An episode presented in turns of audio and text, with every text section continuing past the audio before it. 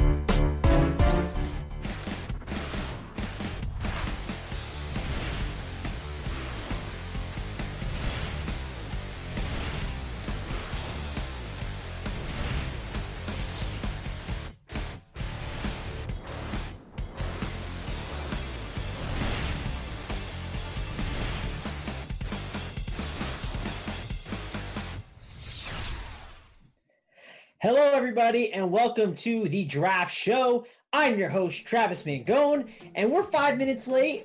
And, uh, you know, it's a little unfortunate, but I'm blaming Dean for this one. And Grant, am I right about this? Is this one's Dean's fault for us being late today? It's always Dean's fault. He that that, that guy, that guy has to talk to Devin for 25 minutes, an hour and a half before his show. I don't understand that, Dean fella. Yeah, D- Dean is always causing some kind of trouble. Figure we blame him to start off the show. I the best way to start out a Friday here on Grinders Live. Happy to have you guys with us. Happy to have you doing some drafts. Uh, it's a fun time. If you haven't head on head on on over to draft, head on over there, guys. I believe the promo code is Grinders30. Sign up there uh, and get in on these drafts. We're gonna run. We're, we're gonna run some drafts throughout these shows. Uh, if you haven't done them before, we kind of make some ten man drafts. I post them up. My name is Mangone. It's M A N G O N E you give me a follow over here on uh, the draft app and i will send out a, a you know a, a, draft to you guys. You'll get a push notification to your phone and then you can jump on in the drafts. Uh, grant's always pretty good at that. Uh, grant you ready to get some drafts going man? Oh i've been ready. I've been ready yeah, we're a little bit behind uh, again because Dean, it's his fault for some odd reason. He messed some stuff up. So, yeah, uh, let's jump on in and get these drafts going. Again, follow me. It's at Mangone, M A N G O N E. And if you haven't signed up for draft, the code is not Grinders30. I was wrong. It's just Grinders. So, uh, jump on in and get in on this draft action with us, guys. All right. Uh, it says, hold on. This is not good. What the uh, fuck broadcast, is my, my, my, my broadcast stopped. I don't know what happened. Hold on. Well, well, no, this one's your fault, not Dean's. No, it's always Dean's fault. Oh, that's fair. I he's mean, hacking my phone. That's what's well. He's not smart enough to hack a phone. I mean, he's not smart enough to use his own phone. It's he's very smart true. enough to use a laptop. I'm fairly certain he's still on a desktop. Oh yeah, definitely for certain. All right, here we go. We got um MLB. We're gonna do ten man now. I think I got this all squared away. Devin, if any of issues, let me know. Um, and we're gonna start these drafts off, and we're gonna name it Dean. What do we Dean, Dean sucks. Capital letters for the sucks. Yeah, like awesome. it's an acronym. Oh, hold on. The, the, the draft is still down. It should not be down right now, guys. I, I it says join.me. Uh, Start the broadcast. Three, two, one. Devin, how are we looking now?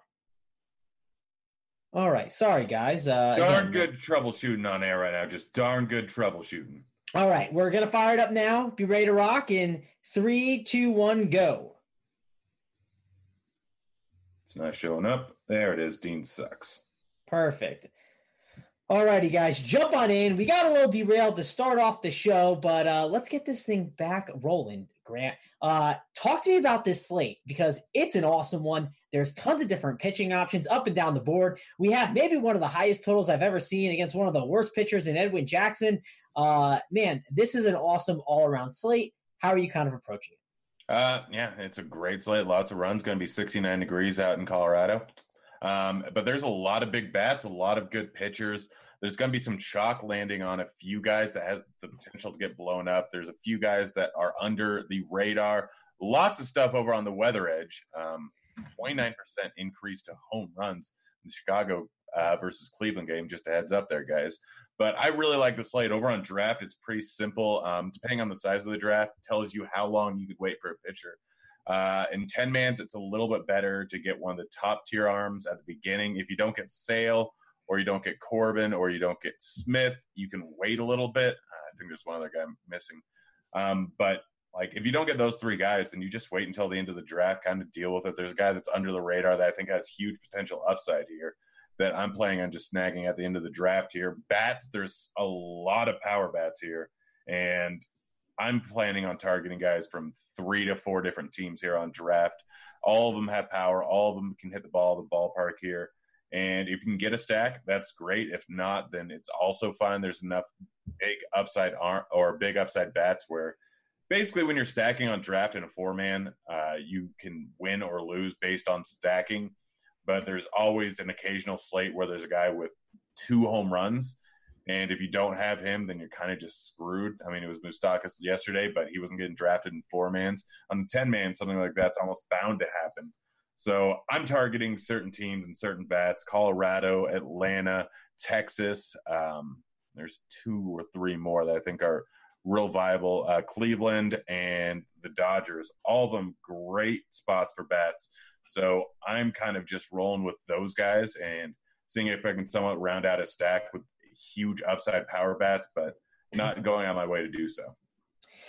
Yeah, uh, I, I kind of maybe I bucked the trend. I don't know, but I, I, went Story, Trevor Story first. I love him in this spot. I love these uh, power righties, uh, up and down, right? Like the one through five on Colorado is just phenomenal. Like uh, it's it's no secret that they're going to be phenomenal plays today. I went with Trevor Story to start off, and maybe I'll figure out my pitching later. Uh, and I guess I kind of am approaching it that way because uh, I haven't played tons of drafts yet. That's more your uh, you know, that's more your forte and what you play on more. But like on DFS sites, I'm not really paying up for pitching that much. I don't like pitching that much today at the top. Like, yeah, there's fine options, but I think there's better spend downs, and I'd rather get these bats in, and uh, for good reason, right? We got David Dahl, he went, uh, you know, he's the third Colorado Rockies bat, and he's already taken in the, in the first round. You got Arenado taking it three, Story at one, uh, because these Rocky bats are just the best ones on the slate. So uh, yeah, and even like it's amazing. Mike Trout, who's arguably the best hitter in baseball, he's in a phenomenal spot, Grant, and he went at 1.9. Like that's just crazy to think. That just shows how loaded this slate is. You brought up the weather edge tool with that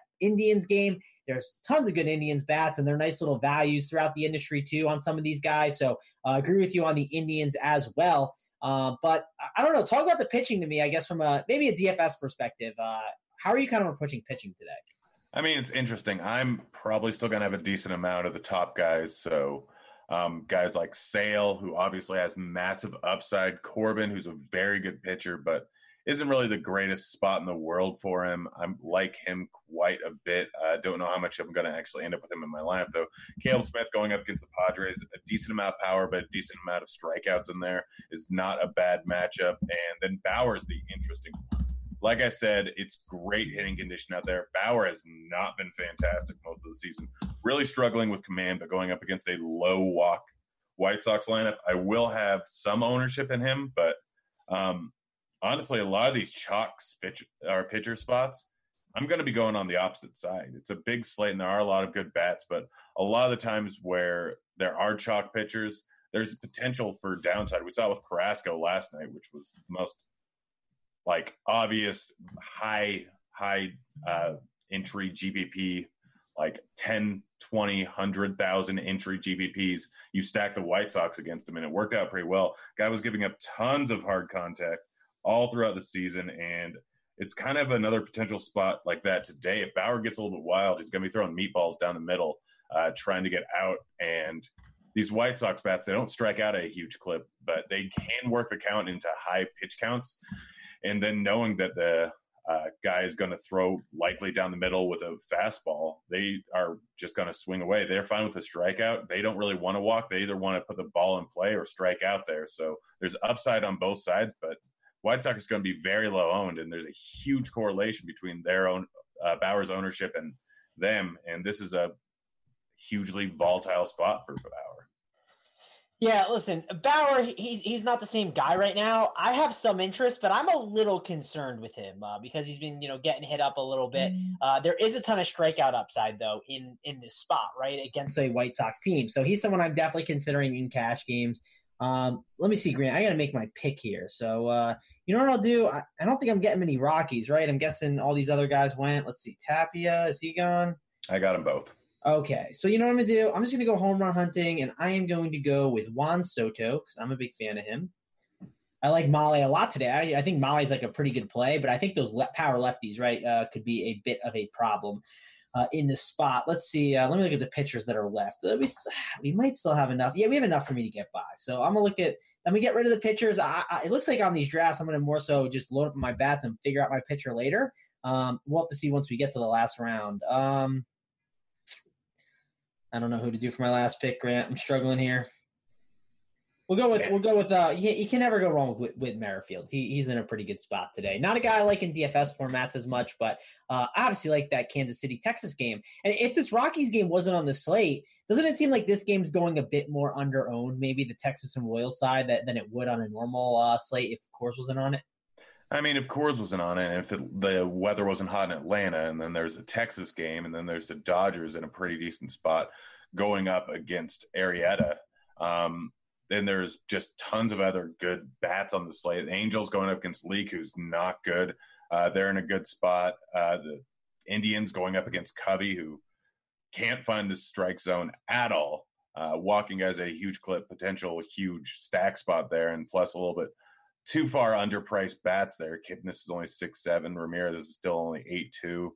So there's some decent high upside bats that are just too cheap um, we got Milwaukee in Pittsburgh going up against Archer, a guy that gives up a lot of bombs, and there's left-handed power in there, which is fine over in Pittsburgh. We got Pomeranz, who's been wild pretty much the entire time since he got back from the DL, going to huge park downgrade and some pretty decent hitting weather. Um, we got the Red Sox going up against Happ, who can't seem to get things right all season long. So there's a lot of different spots here. Everything's going to go under owned. Um, but I think like just fading the Coors bats could potentially like you're going to have every single stack at lower ownership than it should because that 7.7 total is is ridiculous. Let's just put it that way. Yeah, I'm with you on that. The total, it's just crazy high in that Rockies game, and I just think that that was kind of a point I wanted to make. Is uh, you know I wouldn't worry about all of the other uh, you know all the other uh, stacks, right? I just would worry about the Rockies. Yeah, it's gonna have some ownership, but uh, I, am not too worried. The one thing I maybe wouldn't do, uh, even though I already made it once so far, maybe not stack the Indians with the uh, Rockies. I just feel like that's something a lot of people will do, but that's something I already made on one site already. Um, let's talk about some pitching though, Grant, because uh, we talked about it a little bit, but I'm kind of into these like cheaper uh, pitching options. Uh, one guy that's still available, maybe he comes back to me. I hope he comes back to me. Is Mike Foltynewicz, right? He goes up against this Tigers lineup, and if you look at the K percentage, man, on all these Tigers bats in this lineup. It is not pretty. It seems like a pretty good for Foltynewicz. Like him a lot here. Another guy who's still on the board here is Marquez, right? Like he's in a pretty good spot, I think, against Toronto. Uh, not as much strikeouts as I would like, uh, you know, in this lineup, but I still think Marquez is in a pretty good spot, and he's got a nice salary on, on some sites, so I like him. Another guy still on the board who is one of Cheese's core plays. If you check it out on the lineup HQ, I saw Cheese on one of the sites had Caleb Smith against. Dang why, why why couldn't you just wait until I pick to say it? I don't know what to tell you, Grant. I mean, hopefully they don't take him. We'll have to see if they get around. And of course, now Foltynewicz went. Now Marquez will go, and then it'll be Caleb Smith, Grant. That's how it's going to go down. I mean, we'll see. I mean, I guess I got choice between Berrios, Smith, and Marquez. Um, it's worth noting Berrios has a uh, extreme pitcher's umpire, and I, I, know we overvalue those things, but uh, he is pretty solid, right? Um, he, he's someone that you can consider there. But I mean, I don't like Darvish today. He's not someone I'm really all too interested in. So, um, yeah, the, the pitchers are getting slim here, Grant. Uh, this is probably my fault. Yeah, no, you you really fudged me there. Thanks. It was not a very nice thing to do. Um, but we'll see. I have to figure out who I want to go with here. I've got three Rockies already. I want to see if I can round out my stack, but I'm pretty sure everyone. Like, I'm not going to round out a stack with Arrieta or not Arrieta, uh, with Iannetta when I could just go with a power bat. Um, I'm going to take Donaldson over in Atlanta, going up against Turnbull. Turnbull a little bit better versus righties, but we're still getting a few innings of the Detroit bullpen. It's hot enough where he can get beat around early and just end up out of the game after three innings.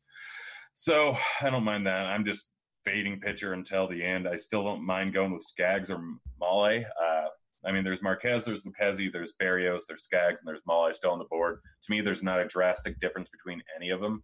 So I'm just waiting until the end. I'll be the last guy to get a pitcher probably. Yeah, Grant. Uh, Yeah, I know you sorry drinking water. I'm I'm trying to get this uh the join.me is gone, guys. Uh there's something's going wrong on my end. I'm trying to get it fixed though. Don't know what it is, but uh I'm gonna send Devin a code now. Grant, talk about the slate uh some more while I kind of figure this out. All right, so um there's obvious stacks. There's about six obvious stacks. If you just look at Vegas implied totals, there's one, two, three, four, five, six, seven, eight teams with over a five implied total here. It's a full 15 game slate, so there's going to be some that are overlooked, and then there's going to be other games that are going to go completely overlooked. I think that one of those uh, teams that are going to go completely overlooked with a decent amount of ownership on the other side with a pitcher is going to be the Tampa Bay Rays. Berrios is a good pitcher, um, but he's been a little bit up and down throughout the season.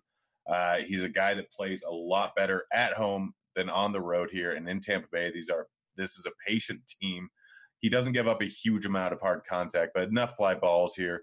There's enough lefties in this lineup where he's been a bit worse to this year and not getting a whole lot of ground balls, giving up a lot of hard contact to him, a lot of fly, fly balls, some negative regression coming there for lefties.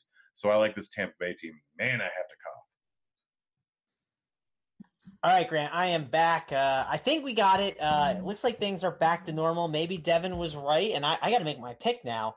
Um, Hmm, who will go with? We'll go with uh man, Josh Bell's been crushing the ball. Let's just go with him. Why not? Uh, dude's been on absolute fire this season and smashing the ball every single time. But we got the draft back up. Uh, sorry about that. Uh, again, probably Dean's fault. Uh, I don't know, but uh, yeah, we're back up and running. And Grant, chug your water, get everything back going, and uh, we'll be all set. Um, yeah, so let's look at some of these. We're almost at the end of the draft. Let's see what's available left. Pitchers. Um, you still got Lucchesi up there. You have Berrios as an option, so there's still guys that you can, uh, you know, you can go to here. It's not like it gets. I mean, it's not the greatest down here, but Tyler Mahle I think is a really interesting option. So personally, I think for the rest of my drafts, I'm not going to take a pitcher at the, at the top grade. I'm going to go different and, and, always go bats first for the most part, and then uh, head on over and get my pitcher late. Yeah, and this is an interesting decision. So one of my favorite pitchers on the entire slate is Skaggs. Um, a lot of lefties with a lot of power in the Seattle lineup I think they're going to roll out. They were platooning Vogelbach near the beginning of the season. I don't expect him to do that now. He's just been hitting the ball of the park way too much. But this Seattle team has so much strikeouts in it. It's just ridiculous to me. Um, you look at the overall season stuff and versus lefties, I think they're fourth, but like Seager's now in the lineup. They're going to have Vogelbach in there. They're going to have Beckham, Bruce. Like the guys that they're starting now are pretty high strikeout guys. And Skaggs, yes, he gives up a decent amount of hard contact. This could go terribly for him, but we just saw Pena strike out eight guys in like two innings last time. Um, and apparently I didn't press draft, but uh, yeah. So I I'm looking at Skaggs quite a bit as a very low owned guy, considering how many guys there are at the top that people are going to go with. I mean, how many people are going to pay eight four for Skaggs? When they get Lucchesi for eight eight, when they can go up to um, Bauer at nine two, I think he's going to go overlooked. And honestly, he may have just about as much upside as anyone else. Yeah, I actually like this guy's call. I think he's a guy that has some upside. And when I was changing, I don't know what happened. When I was changing my, uh, you know, trying to fix the screen, I guess I got a pitcher. I don't know what pitcher I got dealt with. Oh, I got Marquez. I'm pretty happy with that. I can't complain there. Um, Let's see, Grant. Let's go through and uh, anyone without a badge will do. Without the uh, or we'll do without a um, without the red badges. We'll kind of look at their team. So the first team up, it's Luis Stroh's team. Uh, he's got the black and white badge, and I'll talk about his team. And he gets two Coors bats, right, in Arenado and in Desmond. That's a really solid uh, combination. I like Wheeler. He's perfectly fine against Arizona. I think that makes sense. And then, man, Moustakas has been crushing the ball. And Ohtani, he's, uh, you know, I think he's got some positive regression coming his way. So I, I don't hate the way this team is built. Uh, how about you talk about the next team, Grant? Talk about uh, T. Patty's team.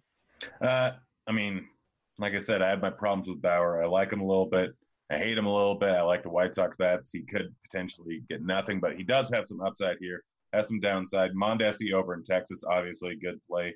Turner at Cincinnati going up against Mahle. Mahle is a whole lot better versus righties and lefties. I'm not a huge fan of that, but he took him towards the end of the draft. Meadows versus Berrios. Love that. Meadows absolutely crushes the ball. Um, lefty versus righty. Got the platoon split. Polanco in Milwaukee. I don't hate that. Chacin obviously is a guy we target a lot with lefties, and Polanco's got some power, which works out pretty well over in Pittsburgh. I don't hate his team. I don't love it. Bauer and Turner, I think he went a little bit too high on, and he could have gotten some other better bats or pitching. All right, next team up, it's Kenta Maeda. Uh, he's perfectly fine. Uh, you know, Phillies they can swing and miss pretty well, so I don't hate that here on this slate because I don't love pitching too much. Rendon, uh, yeah, against a you know against a uh, against a righty and Mahle, I don't love that, but Rendon is a nice power hitter, right? He, he looks like he went a little home run hunting here on some of these guys. I don't like the Shin-Soo Choo against the lefty, but who knows how long Duffy will actually be in there some solid bats, but not my favorite team. I think I would find in here. And then uh, talk about the last team. Talk about NY Jets team. Um, Caleb Smith, love it. He took it from me because uh, you mentioned it. Real dick move there, Trav. But oh well. Uh, he got Trout, obviously great bat. Gallo in that hot Texas weather, going up against a not fantastic pitcher. I like that pick a lot. Bogaerts over in New York. Happ, like I've said, he struggled all season long. Not the same pitcher we saw last year. So that is a very good pick there. And then Jose Ramirez, like like I said, 30% bump to home runs with the weather today. Covey is just trash. Draft is a site where they give a, just the same bump to both walks and singles. So walks are a little bit more targetable than they are over on DraftKings. Like this team overall. Yep, uh, definitely, definitely looks like a solid team. I like Jose Ramirez a lot too today. Uh, Grant, how about this? Uh, let, us let's, let's fire this up. Uh, it's a this is a um, what is it? A four man contest here? What's this? The, the World Series uh, twenty three dollar entry. Don't join with me, Grant. We're gonna do it together. You're gonna be on my team making this one. Okay. that means I have to look up the darn join.me code to watch. I, I, I, can, I can also tell you what to do. We, we put a new code in, so uh, yeah, it's in our chat that we have been talking. And hey, the draft is starting up now, so if you guys didn't get in though, get in another one by yourself, guys. Uh, these are some awesome little uh, contests they have here, Grant. How much do you enter like the ones at the top always in the draft, right? The four man and five man big size tournaments. How how often do you enter those? Um, I mean, lately not often, but for a significant period of time, I was entering them every single one. I'd max out every single day. I think I maxed out the Grand Slam. I haven't been doing as much draft lately because I've been focusing on salary cap and just haven't had the time for it. And I've had a decent amount of shows, so it just hasn't worked out. Uh, but I do do them a lot. To me, with baseball, uh, like four mans are the way to go for draft. I need kind of an all or nothing thing, so I look for upside. And like three man's not quite enough upside to beat the rake. Head to head's not enough upside to beat the rake. But four and five man's, uh, especially where the winner take all, are fantastic here. So, yeah, Devin, throw the code in chat. I don't see it. Uh, yeah, I well, we're up. We're first pick overall, so it's a five man. Are we taking it's pitcher story. to start? It's story. No, yeah, it's story, right? Yeah, I'm getting my Rockies Batman. So, and hey, Grant, we got three no badges in here, uh, and I was the first one in, so I don't think it was anyone else that's uh, listening. So maybe we can take advantage of them. Uh, we'll have to see. They went Bauer at number two, uh, which I think they should have went Arenado. At least that's what I would have done. What do you think? Yeah, it should be Arenado, and we'll see what the guy does at number three. Bauer's obviously not a good pick. He's not the top pitcher on the slate.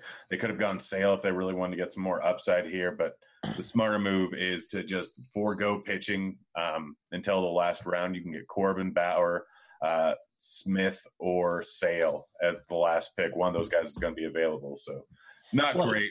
He went Yelich. So, uh, yeah, like uh, things are looking good so far. We'll have to see. Uh, Whoever got the get, fourth pick is just if they go Dahl Arenado, they're smart. We'll see what they do. I don't think they're here. They went Lucchesi. Oh man. Things are going well here, Grant. Listen, the rake is being paid, guys. Jump on in these contests. Uh, we obviously want you to play along with us in the next draft, but listen, you can play on, you know, two drafts at a time. You can do five drafts at a time. Jump on in these contests, guys. Uh, it looks like it's uh, some free money out here, right? Apparently, these guys don't know what they're doing. Uh, I'm not looking at the join.me code, so you can just read off when it's actually your pick who went before you. Yeah, I'll give you some play by play, right? Lucchesi just went, uh, and, and D Train just said I pulled a, uh, I pulled the playing a single player game, like said, hey, like no one's allowed to play multiplayer anymore. It's it's just me playing single player and everyone watch. So uh, that's kind of what's going on right now. But I wanted to give these, uh, you know, these little drafts a, a shout out because we never get to do them on the show. And Mike Trout just went fifth, so Arenado is still on the board, Grant, in the second round. So yeah, and we'll see two picks and tell you, but you already got Story. Um, honestly, you're going to have the turn unless it goes Dahl Arenado right now. Your smart move is to take two Rockies of the turn here. You go, you wait for it. If Arenado's there, you obviously take him. If he's not, then you get Dahl and you get Tapia, and you round out your outfield there. Um, well, it just it just went Arenado Dahl, so I got the chance at Tapia with two more picks coming up. And I don't know if I go right away at Tapia. I guess I do. Uh, so, I mean, it's interesting. Honestly, not a bad move to just go uh, pivot to a different game. You can either go Cleveland or you can just get a 2 2 stack. I'd probably go Tapia and honestly just go Murphy. Um, the total's high enough in that game. Murphy has some power here, and you're just going to round out your last spot with a top tier outfielder who has some power here. Oh, Tapia just went. All right, so so the guy here's the guy. Forget that. Go Freeman Acuna. You go Freeman Acuna. What about yeah. Lindor? Lindor's there, man. Don't go Lindor. Go. I mean, you can if you really want, honestly, but uh, you want to get a little bit of a stack going in these four man. So if you go Acuna and Freeman, both of them probably project out about the same as um, Ramirez and Lindor. But if you get those two, you get him against Turnbull. You have a chance to round out your stack with either Markakis or Riley if you want. Riley obviously hasn't been as great versus righties this year, but not a big enough sample size to really worry about it. You really need to look into his overall numbers, which versus lefties over a thousand ISO and 13 at bats, which is just absolutely insane. 870 wOBA. He's hitting the ball hard. He's just crushing everything. It's hot out there, and Turnbull's not fantastic. I would suggest going to Acuna and then going Freeman and then rounding out with Riley. Yeah, that's what I went with so far. Uh, I'll, follow your lead on it. Chris Sale was still available. I was going to say maybe I could have went him and left Freeman there. I thought about that as an option as well. Yeah, um, you. This is a time where it's beneficial to go to that Teams tab over on your iPhone. Uh, shows you who has what, and a lot of times you'll see through two rounds most of the second basemen are ta- or not the second base, the infielders are taken. But from the sounds of it, Lucchesi went off the board, and what's his name Bauer went off the board. So you're essentially guaranteed either Sale or Smith. You can probably wait until the next pick and get Sale. And yeah, like, these guys they don't know what they're doing. That's probably what I'm doing because like outfield, there's only four more outfield spots to go, and I got up on my screen, guys. Check that out. The, the teams tab. Uh, Grant brought up a good point to bring that up here. Um, outfield man like the, a lot of them have been taken so i think i i think i go maybe go pitching next uh, one of smith or, or sale just to lock it in i mean um, you have back-to-back picks right Oh, you're right. I'm an idiot. Uh, so yeah, you're right. Ha, Rast. Oh, geez. So yeah, definitely go with uh, Sale or um or Smith or man. I mean, Marquez is still there. Folty I like Folty a lot today. It doesn't sound like you're as high on him. Uh, what's your take on Folty I don't. He's not that good. Um, he was due for some huge negative regression. Um, he got it a bit this season. Grand, his velocity was down. His velocity picked up. Um, he won Kirk D's a big old GPP last night and or not last night, last week. I don't know, whenever it was. Time is relevant. Uh, but Folty's kind of a splits neutral guy. Like you look at his stuff, he does throw pretty darn hard here, but he throws uh, a sinker and relies a bit on his slider here, which I mean, he should realistically be worse versus lefties than righties, but he's kind of splits. I, he's a tough one to figure out, but a decent K rate gets a little bit wild here, and this Detroit team is not great, but the weather is hot enough where enough of these guys with high ISOs, Castellano, Stewart, Goodrum, Dixon, all can take the ball yard in 91 degree weather. Looking at the weather edge tool, there's no sample size of it, but when it's hot, it's hot and the ball flies. It's 85 degrees with a little bit of humidity, wind blowing out, which I think with that new stadium doesn't really affect it too much. Real quick, Grant, I can go. I can go Desmond over um over Riley. You think doing the two two is fine? I I mean, yeah, it's up to you. It's your yeah, draft, it's your money. Yeah, I think that's what I'm going to do. Um, We'll, we'll, yeah, we'll jump in with that. Why not? We'll go Desmond instead. We'll see how that goes. Uh, I'm fine with that. I think it's a solid draft overall. I wish I maybe would have went Daniel Murphy instead. That's probably what I wish I would have done. Uh, and then maybe went Riley. Eh, whatever. It's still fine. I think we have a good team. And I got Chris Sale right in round five. Crazy to think, or round yeah, basically round five. Isn't that crazy to think? Yeah, yeah. That's. Uh, I mean, these guys clearly didn't know what they were doing, or uh, who knows? Honestly, who knows? You you you should win that. Like it's that simple. You have two Coors bats and two power uh, Atlanta bats, and you worry less about the platoon split with the Atlanta bats, considering that there's going to be some uh, relief pitchers that come in from that Detroit bullpen. There, just god awful. yeah, there's one other team I think is is good, but I didn't like the Bauer pick as much as early it was. He went Bauer, Lindor, Murphy, Tapia, and Joc Pederson. So uh, yeah, that that team's not bad, but uh, yeah, I don't know. I, we'll see what happens. We got some YouTube question chats. If you're over on YouTube, uh, we we enjoy having you. Head on over there if you're in the RotoGrinders chat too. Head on over to YouTube and maybe hang out in the YouTube chat with those people. They have some great questions. There's some great minds, and hit the like and subscribe uh, button for us, guys. We would really appreciate it here over on RotoGrinders, and uh, we'll get to some YouTube chat questions. And, and Grant, here's one that's up here. Uh, the Atlanta stack. We just kind of made one in the draft format. How would you approach the Atlanta stack today? Big fan of it? Yeah, big fan of it. I mean, like I said, that hot weather Turnbull, still a young guy. It can be on or it can be off, but this Braves team knows how to work a count very well and has a whole bunch of power, which is going to play perfectly in this hot weather here. Turnbull, guy that's been good to both sides of the plate so far this year. Not great though on either, but to the lefties, um, he does get less ground balls, granted less hard contact, but that doesn't matter for Freeman, for Markakis. Both of them got a decent amount of power. And righties, he's given up a whole lot more hard contact. Few of these guys in this lineup been hitting the ball in the air at a decent clip here. And like I said, the weather's fantastic. So I really like the Atlanta stack today. All right, good to know, Grant. Uh, before we get to some more questions, uh, this is what we're gonna do. We're gonna do a hitters only draft, right? We gotta appease the ladies, right? And the ladies they love the long ball, so we're gonna do a hitters only draft, man. We we got to get these uh, power bats and all these stacks in. Everyone loves doing those. So hitters only draft. Are you ready to rock, Grant? I am. All right, three, two, one, and go here we go. Everyone jump on in. I got a 10 man here. We got 15 minutes left. Again, eh, fire in your questions in YouTube chat. Devin will pull them and, and put them in our regular RotoGrinders chat or head on over to the RotoGrinders chat at rotogrinders.com and, and listen, uh, you know, j- jump on in, talk with the people in chat. We got some, uh, got some smart minds in there as well. So, uh, throw in some QQs if you guys have them. Here's one right now, Grant. We got Cashner versus San Francisco. What is your thoughts on that? No, I mean, there's not huge strikeout upside like Cashner, he does give you some salary relief. I don't know if I'm going for it too much. It allows you to play some Colorado bats. FYI, draft has a power hitter free roll uh, today. If you go ahead and look at the tournament tabs, only 2,000 of 4,000 full. Get in there, $500 prize pool. So if it fills up, essentially every single entry is worth about 15 cents. So get in there, free money, free fun. Fun, fun, fun, fun is the word. Uh, but Cashner going up against San Fran, you look at their projected starting lineup, 20% K rate on the season versus righties, but Cashner is just not great. And I get that you want to save some money, but you're better off going with Pomeranz and potentially getting some strikeout upside. The Giants have a higher implied team total. Grand that's a little bit attributable to the terrible Baltimore bullpen.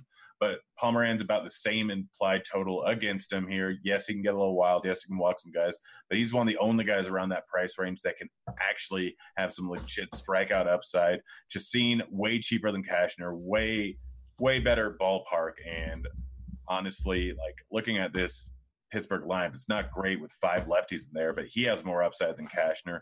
Mahle is six two. He's cheaper and he crushes righties.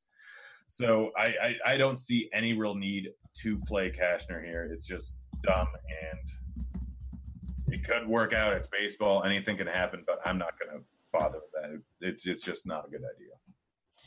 All right, and uh, oh man, that's too good. Uh, uh, Grant, look who's look at the number one picks avatar in our draft. Uh, that's pretty good. Classic, classic siege socks. Oh man, that's that's too funny. I'm so happy about that right now. And uh, hot dog fingers, that's why you got the number one pick, man. You have the best avatar you can find in the business. Uh, maybe, maybe not the best. The Roto Grinders one is, is probably better. I think we have a promotion coming up. Devin said next week, so stay tuned for that next week. That's a little uh, tease. There could be some free swag maybe coming your way next week with the Roto Grinders avatar. But uh, yeah, you got the third pick. I, I, think I'm buried in the hole, so I'm not getting all my Rockies bats. But uh, maybe I'll just grab some Rockies to uh, ruin a good time for everyone else in the draft. Grant, how's that sound? I mean, you're going to fudge me over probably, but yeah, that's all right. I don't know. I don't know if you'll get Arenado here. It kind of depends because uh, well, Arenado went one. Story probably goes two, and then uh, there's egg on your face, the three pick with nothing better to do. Yeah, yeah. This is where I don't know. Oh, it's gosh, it's hitters only. That makes things difficult. Um, yeah, Acuna it is. Like I said, I like Atlanta today. Yeah, I, I, think that's not a bad way to, to do this. Uh, hitters only drafts, you can stack them up many different ways, or you can just go home run chasing. Uh, I haven't decided which way I'm going to go yet. Got to kind of wait and see how this draft uh, draft forms for me. So, uh, yeah, I guys. Mean, honestly, I think Joey Gallo is going to drop to you. Um, getting those Texas bats and some real good hitting weather. Gallo may be going lefty lefty versus Duffy, but Duffy still goes up a decent amount of hard contact. He's shielded a bit over playing over in KC, um, and he does have good stuff sometimes, but he hasn't been quite the same. I would probably go Gallo here and try and get some Texas bats. Yeah, that's probably what I'm doing. I, I actually wanted to get Trout. I was hoping that would happen and then I could make a stack after, but I, I'll go Gallo for now. That's fine. Not what I wanted to do. I really, I mean, not saying I don't love these guys below, but I don't know. I don't, I don't love the, I don't love the setup right now. At least how I fell in the seven spot there. But I'll go Gallo for now, and then kind of see what happens from there. Um, let's see. Uh, any, any more QQs, guys? Throw them in, Devin. Grab them from YouTube chat and uh, RotoGrinders chat, guys. Throw us in some QQs. Uh, we don't need to answer just baseball questions. If you got life advice questions, man, Grant Grant's been through life. He's traveled around the country. He's maybe got some answers for you. How's that sound? I've always got answers always got answers. Sometimes they're not the ones you want to hear. Sometimes they're not good life advice at all. But I will, I will answer most anything, any question, no matter how ridiculous. All right, throw them in there, guys, and we will answer them as we complete these drafts. And uh, yeah, I'm I'm coming up here soon. I guess I'd go Shin-Soo Choo again, another lefty lefty. But listen, if if if if the Texas stack is going well, like uh, it won't matter if you're if you're lefty lefty, correct? Yeah, and the KC bullpen's trash. Yeah, um, let me look to like maybe we have a start. Do we have a starting lineup on? Because sometimes they don't put Choo in there, right? Uh, it just kind of depends. Let's see if we have a uh, Texas lineup yet. Nothing yeah. yet. No, um, no big updates on that. But it's, it's definitely going to be interesting if they put Choo in here because obviously they don't like playing him lefty lefty. Um, so going up against Duffy, it's oh, someone took Pence from me. Yep.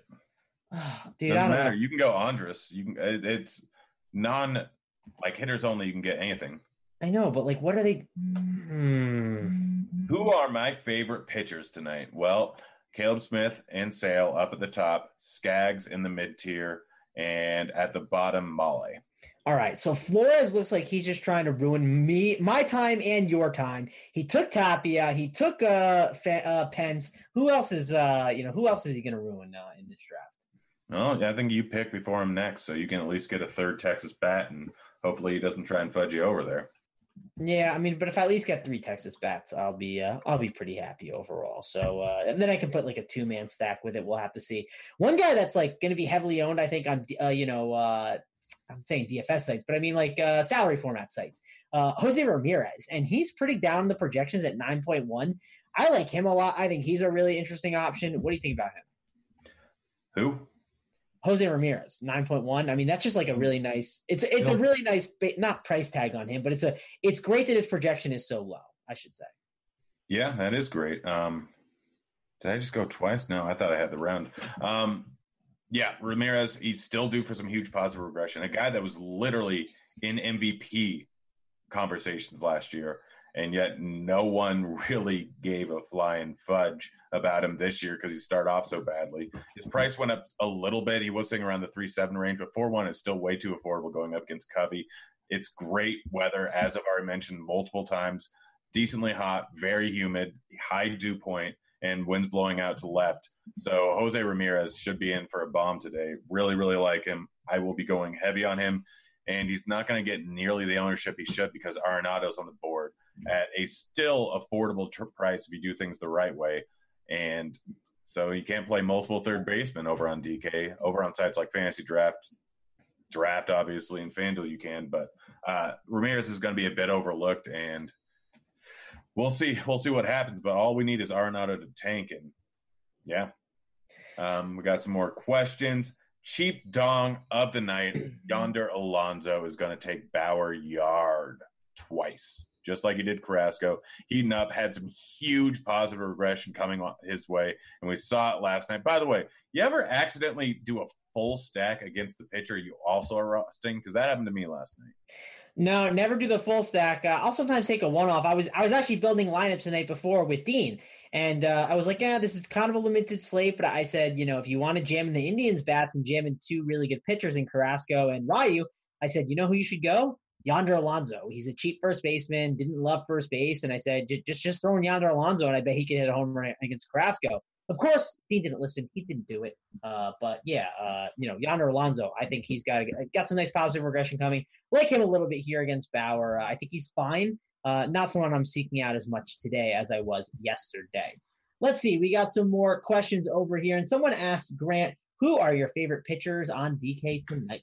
Uh, I already answered that a little bit earlier. I mean, he wasn't top, here, by the way, Grant. He was not here, so we need to give him an update. I mean, he was, and he was paying attention. You just weren't. razzed, but it's Sale Caleb Smith up at the top there. In the mid tier, it's Skaggs is my favorite. Um, strictly do it for GPPs, but Skaggs is the guy. And then I'm paying down with some, as Cheese likes to call it, nonsense in Chacin and Mahle. All right, uh, I'm coming up here with my pick. I gotta find. Are there any Texas guys left? Oh, just got here. Yeah, that was a different question. Well, you got me good. I told you, man. Don't don't don't don't tell, don't call my boy in chat the Bon Tom a liar. Um, let's see who who else should we go? I was calling you a liar, not him. I would never install him. All right, good. Um, let's see. Mel- Melissa, do you watch Big Brother? She's talking about Big Brother in chat. Uh, I'm trying to figure out when it comes out. Uh, if you can tell me, Mel, when does it come out? But do you watch Big Brother, Grant? I do not. I I, I do not. I know it's coming around the corner. I'm I'm pretty excited for Big Brother. It's one of my one of my favorite shows to watch. It's a it's a good summer event. Um, I can't play Mazara, right? He's not going to be in the lineup. I can play Odor, I guess. Just playing all these lefties. I feel like I'm donating with this, but let, us just do it. We'll do it live. Uh, someone asking about the Minnesota line here, and I'm going to look into it a little bit. They're only pro- they're projected for sub four runs here. Uh, need to check MLB, there could be some smart money on it. Obviously, they've been super hot for a long period of time here. 56% of the bets are coming in on Minnesota, and it's moving that way. Let's look at the spread here. Um, yeah, the spread, oh, not the spread, sorry, the total. Uh, looking at the total here, it's obviously a low one when you consider how good these offenses are. And start off at eight. I, I think that's going to move to 8.5 probably before this game, and some smart money is going to come in on the Minnesota side. Beeks is decent, but like this Minnesota team, I get they have a whole lot of lefties going against Beeks. Unless we get a lineup with maybe Polanco out again, I don't see why it should be this low. I mean, I get it's a decent pitcher's ballpark, but Minnesota just can hammer anyone. I don't know. I don't know. All right, uh, we got another YouTube chat question. Who is your double dong of the night, Grant? I'll give you mine. My double dong of the night. I'll go with. Uh, I'll go with uh, David Dahl. How's that sound? Double dong of the night. I mean, it's a problem because I don't want to give out another first baseman, um, but Freeman. Yeah, I, like that call. That that Atlanta stack again. Not a lot of people are going to really touch it uh, for sure. Um, people are asking Grant, you enjoying your time in Colorado? I saw you. You went to a Rockies game the other day. How was that? And how's how's Colorado treat? And it's it's not too bad. I mean, the weather's been absolutely insane since I've gotten here. Um, I forgot to pick. Oh well, we'll see what it gives me. All right, good. Gave me the guy I wanted. Uh, but it's been fun. It's a nice place. I mean, it's always interesting moving to a new place. And I've been here for six months, but I've actually only been in the state for about two months of that. Uh, but it's nice. I'm in a nice area. Like there's a lot of outdoor stuff to do, which I don't do because I'm too lazy to leave the house. But there's like there's a lot of fun bars. There's a lot of fun nightlife. It's it's just I haven't been here for a long enough period of time, but I'm, I'm enjoying it quite a bit. Do you like this? You ski or a snowboarder? I'm a skier, um, but I didn't go once this entire season, which I haven't been out skiing in like five years. I used to, I grew up in Bend for a little bit, and I used to go up to Bachelor like every single week. Oh gosh, I didn't. Yeah, I I, I, I skied a lot when I was younger too, uh, so I love skiing. I, I, heard they got so much snow out there. They're still you're still able to ski there. At least that's what someone told me the other day. Uh, oh yeah, it was when I was driving back from. I spent three weeks down in California when I was driving back, almost rammed into a semi when I lost control going 70. That was fun. And they closed the pass. I had to stay over in the middle of nowhere in Utah for a day. Was not great, but they, they just dumped snow literally less than a month ago. Yeah, dude, I, I almost got crushed by the the, the pass. My, my one friend, when I was down there, he said, "Yeah, we're going to drive through the snowstorm," and we just made it through the pass by ten minutes to get up to our hotel uh, towards Vail. So that was, oh, I know the pass all too well. And we we got a Rangers lineup, Grant. Uh, and uh, I guess I could change it now. I can go Mazara because he is in the lineup. It's Choo, Andrus, Pence, Mazara, Gallo, Forsythe, Cabrera, Santana, and Kiner Falefa. So I'm gonna get me some Mazara if this uh, if my draft would actually uh, load here. Yeah, yeah, that's a bad move. I told you go Texas stat. You just trust me way too much. What an idiot! I'm gonna make you move money. I'll have to see. I, I, don't hate this lefty stack man against Duffy. I, I, think it's a really good like low dollar tournament play. Again, like dude, the Texas weather, right? Like this KC Texas game. If Colorado was not on the slate, this would probably be the chalk. People would be all over it. People would love Texas today. Oh, Texas and Kansas City, they're the top stacks of the day. Uh, people would be talking them up so much. You know that totals a 10 and a half, 11 total. You got to tell, you got to be all over it. Like uh, I, I, like going to this game in tournaments. I definitely think it is a smart move, and I'll, I'll probably be taking some of these guys as one-offs. Like I'll maybe do like a five-man uh, Colorado stack, and then after the five-man Colorado stack, maybe I'll uh, maybe I'll throw in some like one-offs with Texas and Kansas City. What do you think about that? Yeah, yeah, not a bad idea at all. I mean, there is bombs to be had, and disappointed people a bit last night until the later innings. But Duffy, you never really know which guy you're going to get, and him being away from his home ballpark that protects against home runs could be drastically beneficial to target against.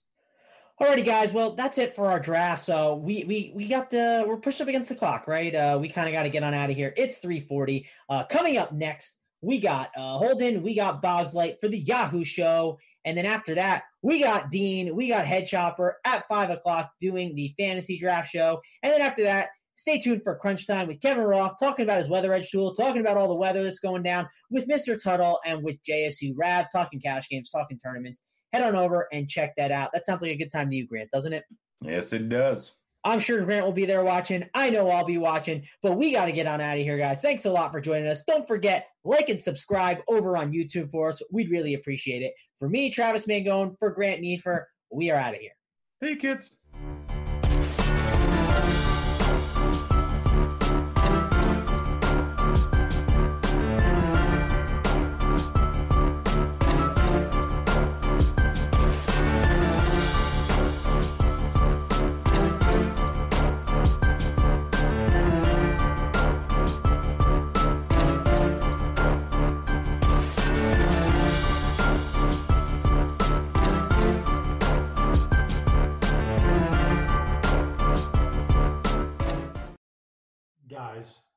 I found a $7 hitter tonight that I think has a chance at big upside. If you want to find out who it is, come right on back to the bar.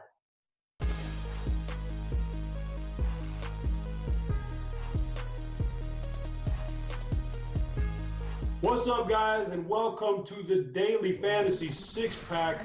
I'm your host. I'm your bartender, as they say for this segment. I'm Head Chopper. It's Friday. Oh, who, who don't want to be in a bar on Friday, man? This is uh, good stuff. But beer's out today, so we had a really, really successful. I think it was Tuesday. Big time stuff right there. Hope we got uh, some action in on that, and we got some more good players tonight. I think I found a few, a few guys that uh, could garner lower ownership that we could have a lot of success with. So without further ado, man, let's just get right on into it. Uh, let's crank it up. I talked about a $7 guy. His name is Myles Straw. With all the injuries Houston's dealing with, they've recalled or they've called up Myles Straw. Uh, he's going to probably get the start tonight. And the thing about him is he can be a very, a very good fantasy asset tonight. He stole 35 bases in only 66 AAA games last season. He's shown a propensity to get stolen bases in the minor leagues.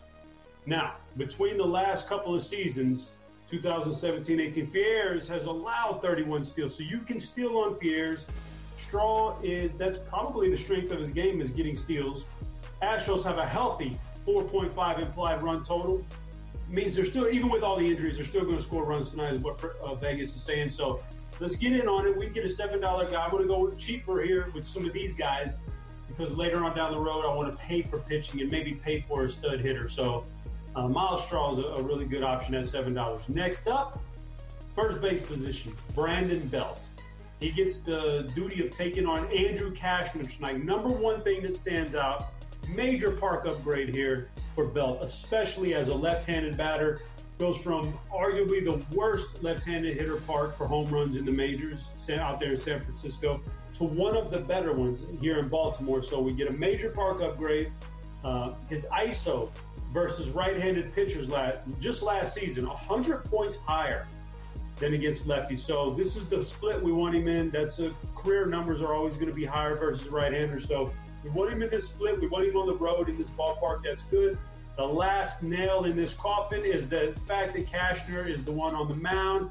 Although he's been getting wins for Baltimore, that doesn't tell the story. He's just not a good pitcher per se. 4.57 xFIP this season, even amongst all those wins, is not a good number. So I like Brandon Belt as a one-off in this San Francisco lineup. Next up, uh, Jose Ramirez gets a draws a fantastic matchup tonight against Dylan Covey. There's no reason why you couldn't play at sixteen dollars. It's a bargain actually. So uh, since the start of 2018, Ramirez has more walks than strikeouts, higher rate of walks than strikeouts. That's a phenomenal. Anytime you see that, that's good stuff right there. Uh, now, 46% fly ball rate versus right-handed pitching. I think that's a big number tonight because this game is, takes place in Chicago. Chicago there's a lot of home runs in Chicago, especially if we get a little windy day out there. White Sox has been known, the White Sox Stadium has been known to be a launching pad. So if we get the ball up in the air, there's a little wind to benefit us. Jose Ramirez could have a big game. Of course, you got the matchup against Dylan Covey and his lowly, lowly 13.1% K rate versus right handed hitters since the start of last season. The guy's not terribly good. And here we go. We've got uh, a good matchup with a good hitter. So let's bring it on. Next up, let's spend a little bit in the outfield. We're spending a little bit, but it's still a bargain. Mike Trout, only $22 on Yahoo. Ooh, this is a good price tag for probably the best hitter in the game. Perception is a little bit of a struggle this year, but not really. Let's let's be fair. 22% walk rate and 15.9% strikeout rate for him this year. And that's those are those are fantastic numbers. Uh, he's still got the power, 281 ISO versus right-handed pitchers this season. That's a good number. It's going to come in handy against Mike Leake. Speaking of Mike Leake, I know you guys need it. You're waiting for me to drop the BVP in the bar, so I'm going to do it. Not a huge sample, all right, but 21 at bats against Leake. We got a 429 ISO, 11 hits and 21 at bats. It just tells me that he has no problems hitting the Mike Leake stuff. He has no problems seeing the ball come out of his hands. That's all I want. I just want a little tiebreaker from BB, BVP. I just want a little a little nudge to push me over the top. Well, this doesn't. So I'm going Mike Trout here against Mike Leake instead of the one of uh, 40 other options you have in the outfield that are all good options. Mike Trout's my guy. Now, pitching. We got to have a pitcher on this team. I said I wanted to spend up. I'm going to go $44. I think the guy I'm eyeballing here is Jose Berrios. It's a reasonable price tag for him. Uh, it's a fair matchup. We do get a, a bit of a, a, park boost here for him in Tampa Bay. That's not a good hitter's ballpark. The projected Tampa Bay lineup features eight high strikeout hitters in it. So now that's that's big time right there because Berrios can be a strikeout guy. With a 24.4% strikeout rate over the last two seasons, he has immense upside. And Berrios also induces 20.7% soft contact. Now, listen, soft contact is not what you want if you're a, a porn star, but as a pitcher, that's some good stuff right there. We want that soft contact. So 20.7% for us, that's good stuff. Berrios is not going to let him get get hard hits. He's going to get strike. I think he has good upside for $44. Guys, we're almost at time.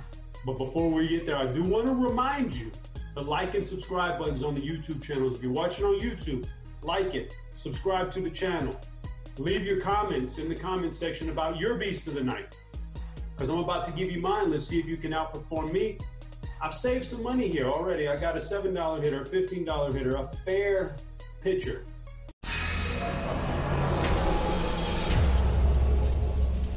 I got some money to spend. I'm going to spend it in Coors Field. My beast of the night, guys, is going to be Nolan Arenado. I got to get a piece of this game right. I got to get a piece of these Rockies. I think it's just too good of a spot. I'm going to lead off by telling you they're 7.3 in play. First of all, uh, team total over seven in baseball is wow, that's a big number. That 7.3 is almost two runs higher than the next highest projected team. So it's a massive spot here for Colorado. I'm not going to play around with it. The guy is a 989 OPS at Coors Field in his career. Uh, well, well, well above what he does on the road. 408 weighted on base this season. All the all the power numbers are astronomical in this ballpark for Arenado. Gets a great matchup with Edwin Jackson tonight. And I'm not going to goof around, try to get cute with it, and take some weirdos from this Colorado lineup. I got the money. I'm going to get Arenado in there. Maybe even a Trevor Story, a David Dahl, something like that's good. But Arenado's my beast of the night. That's my selection. So, guys, it's been a good time this week filling in for beer. I may be back in the future. Who knows? If he needs a vacation, i will certainly fill in for him. But I hope we have some good luck in those GPPs tonight. Until next time, I'm Head Chopper, and I'm out of here.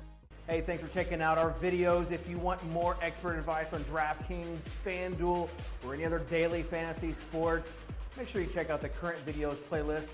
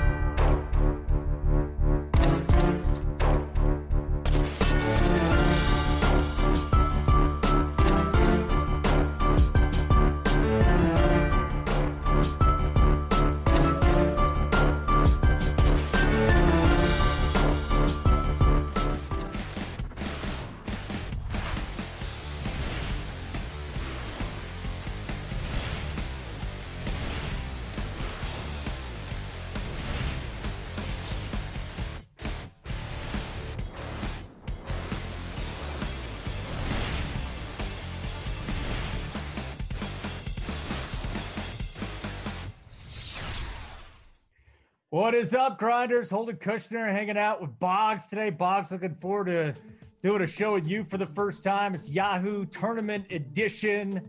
15 games tonight, Boggs. We got a lot of options. I love big, big, big, big, big, big slates like this. I love it. I love it. Yeah, I mean, sometimes, sometimes you can get lost in them, uh, especially when there's a lot of teams that you like. But uh, I think there's a, you know, obviously enough that you could like tonight, but still also pretty much narrow it down because we do have uh, quite a few good pitching uh, options available. Yeah, I got a couple of big bats for the Rays out tonight. Tommy Pham sitting out, Avisail Garcia, he's out too.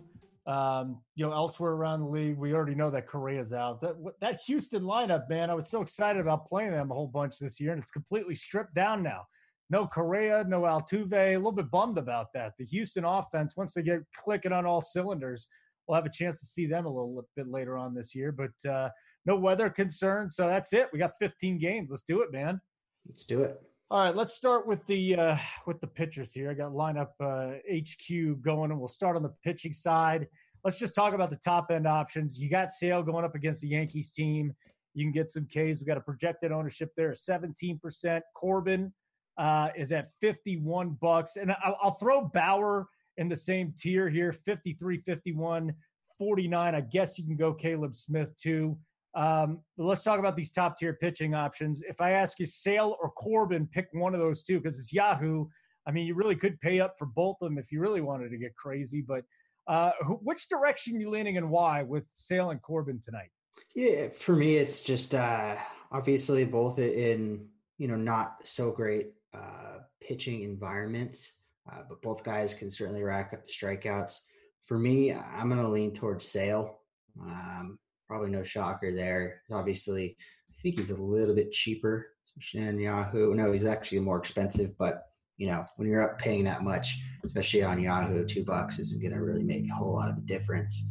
Uh, it's just really comes down to a matchup thing for me. And the Yankees, obviously, no Stanton, no Judge. Uh, it's somewhat of a watered down lineup. Uh, Sale's a guy that likes to get up for these type of matchups. He's been pitching phenomenal heading into here. And uh, on the flip side with with Corbin, again, it's just a low strikeout opponent. Um, a lot of guys that just like to make some weak contact. So that's the reason I prefer Sale.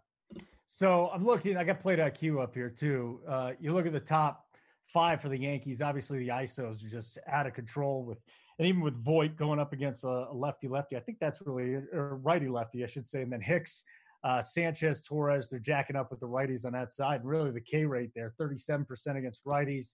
35.5% against left-handers. I mean, we know Sale is just elite.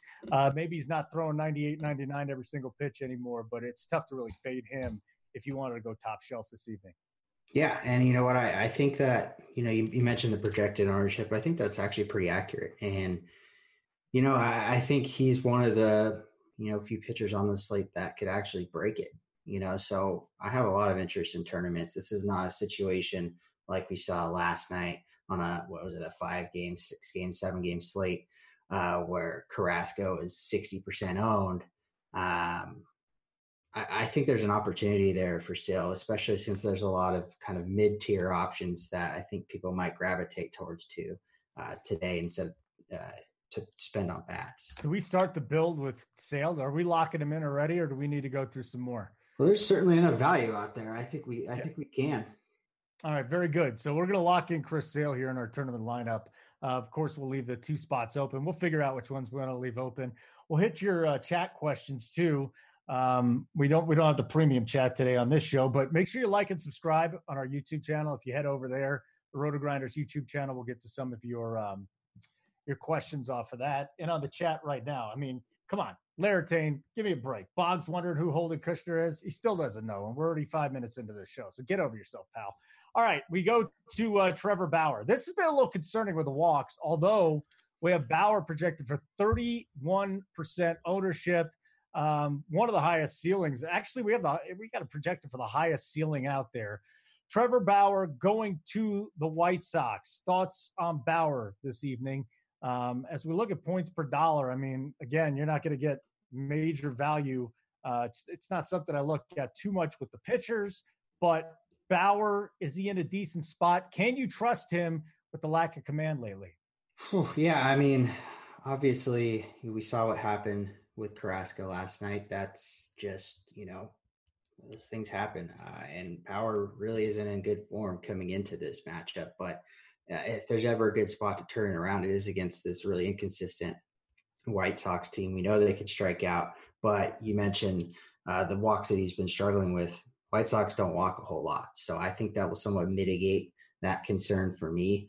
Uh, the only thing I guess you could say, you know, perhaps get an opportunity to fade him is if he, you know, is, is somewhat mediocre and maybe the White Sox can get to him, you know, for a couple runs. I think his ownership is going to be very high, even again today, even with what happened with Carrasco last night. So that's the only red flag is that he's probably going to be highly owned. I don't think he will be so much on Yahoo, where he's priced up uh, accordingly. But you know, especially on a site like DraftKings, where he's priced down, um, people are all about saving on pitching. Uh, so he's going to be pretty highly owned over there, I think. Yeah, I'll say two guys that keep popping up with me is Lucchesi and then Caleb Smith. So let's keep going down here with the pitching. Caleb Smith at $48. And I guess it's another tier with Bauer, Smith, and Marquez. Bauer's 49, Smith is 48. Marquez is 47. Uh, again, you're going to a great pitcher's ballpark in San Diego. Maybe we'll get a little marine layer down. Hey, you're in South in Southern California. I've talked to actually players about this. Some of them say that they buy into the marine layer. Others say they don't buy into the marine layer. Where's the marine layer this time of year? well, I'm a so-called expert on it, and it actually you are. You're a marine layer expert. Yeah, well, so so everyone says or thinks. Okay. I'm no weather guy, but um, that's Roth's job. But it, yeah, it absolutely exists. You know, All right, so we got maybe that comes over and it, you know, doesn't allow the ball to carry as far. It's a pretty simple concept. Well, hopefully we got some of that tonight. If you're uh, if you're running out Caleb Smith or Lucchesi or whatever, but uh, Smith sitting there projected ownership sixteen percent. Um, I like what's going on here. The high K prop two seven and a half Ks. That's just astronomical, and that's tied with Bauer um, to be the second highest behind Chris Sale. So Caleb Smith at San Diego, and then German Marquez at home tonight. Yeah, Toronto. I mean, they strike out a bit. We're up here at Coors, and I, am waiting for somebody to to do the numbers because I don't have time to do things by hand anymore. But I'm telling you, man, every time it's been cold there, I just moved out to Denver. When it's cold, the, the runs are just suppressed. You don't see as many. Yesterday, sun was out. It was warmed up. Boom, ball went out. 21 runs. So you know, it'll be a little cooler tonight. Uh, it's it's not going to make me fade any of this. Obviously, the chalk offensively is going to be from this game. But are you leaning either way on Smith and Marquez? Are you going to play either one of these guys, Boggs? Uh, you know, I just don't think you need to. To I think there's too much risk with Marquez. I mean, obviously for obvious reasons, he's got much better numbers this season on the road. Um, you know, again, I think he's more of a, a, guy you could consider on FanDuel where he's priced down to make it interesting. Uh, but I don't want to pay top dollar for him when there's a plethora of options tonight. I just don't see the need to, to go there. I mean, you're out there in Denver. It's not the altitude that just affects the distance carried on the ball. It also affects the velocity, moving the pitches. So I just don't think you need to go there as with respect to Marquez. And um, as far as Smith is concerned, yeah, I think he's a, he's a great tournament option. Um, a little bit risky because the Padres do have some power, uh, but you know if you're looking at the matchup between Lucchesi and Smith, I think both are firmly in play. But I would lean towards Smith in tournaments, whereas Lucchesi I think is a better cash game play because he doesn't necessarily go deep into games, and the you know Miami doesn't strike out a whole lot. You know the other uh, interesting thing about Coors Fields, it's the air, the ball's flying out you see the the most recent cycles, most of them are here at Coors Field. The outfield is just so big, man. Gigantic outfield. And that's why you see a lot of doubles and triples uh, as well out of Coors. So we'll see about Marquez. We're dropping down now. Uh, Brad Peacock again. You know, just for my own. Um, I, Kirkwood got me going on Yahoo a whole bunch, and I feel like you've got to have uh, two pitchers that really stand out, or you got no shot whatsoever. So we move down here. Is there anybody in that forty-four dollar range? Because there's a lot of them. Peacock, Houston at Oakland. Again, nice pitchers park. Um, Berrios eh, just hadn't been the same guy. Kenta Maeda, who has been coming around against Philadelphia, only a couple lefties in that lineup. And then Folty, um, who you think is going to be a little chalkier tonight. We got him at 17% ownership. Let's start with Folty and go up from there. Folty, Maeda, Berrios, Peacock. Who stands out, if any? in that range, he's uh, is the only one that does for me. I mean, sure, you could play Peacock, you could pay, play Maeda, but kind of like what I was talking to about Lucchesi, these guys don't go deep into games. Uh, I think that they're maybe better suited for, for cash games, and this is a tournament show. Uh, so Folty, well, I do think he might be a little bit chalky. It's more based on the price. Um, you know, I'm not necessarily the biggest believer, but you don't really have to do a whole lot of convincing to me uh, to play a pitcher, right-handed pitcher with strikeout upside against this Detroit lineup who's losing their DH. All right, so you got that, and I I, I look at Maeda, and I kind of like the way the form's going right now. I think you know it's Dodger Stadium; they're not playing in Philadelphia. The guy's pretty good against right-handers. Maeda's a guy uh, that I think has got to be in consideration. Looking uh, forward to seeing what your thoughts are that, and then again, Peacock and Berrios. Yeah, and again, it's uh, you know, I just don't see a whole whole lot of upside from obviously Berrios Rios got it, but um, it's a great ballpark shift for him. But the Rays are just a really tough lineup, and the same can really be said uh, about the Phillies and Oakland for that matter. So I can't, I really don't have a a take really way. I, I, I would probably go down from from those guys if you're not on Foltynewicz, um, or obviously do do what you can to spend up.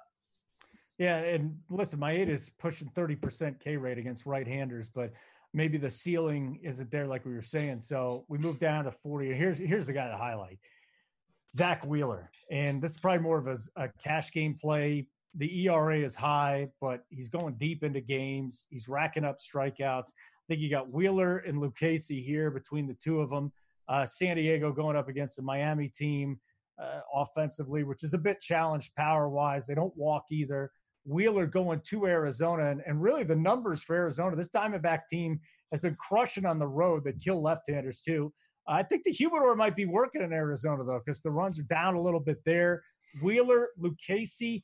Can you go with either one of these guys in tournaments though, given that we're looking at their ownership being above twenty percent? Yeah, I mean, I don't. You know, there's so many options tonight. Um, I, I just have a hard time seeing you know one particular pitcher really kind of just leapfrog the field in terms of ownership. So I wouldn't concern myself with ownership too much. Mm-hmm. Um, and, and, so, yeah, I think you can definitely play Wheeler in tournament and Lucchesi. Again, I, I, I said Lucchesi, I think he's better suited for cash games, but if you like the lineup that uh, that you're rolling out with, I mean, at the very least, he's not to likely not going to burn you. So yeah, I'm, just, I'm seeing that. I'm rolling over to to Plate IQ real quick. Arizona, even though it's on the road again, not worried about uh, playing in Phoenix anymore. Pitcher on the road.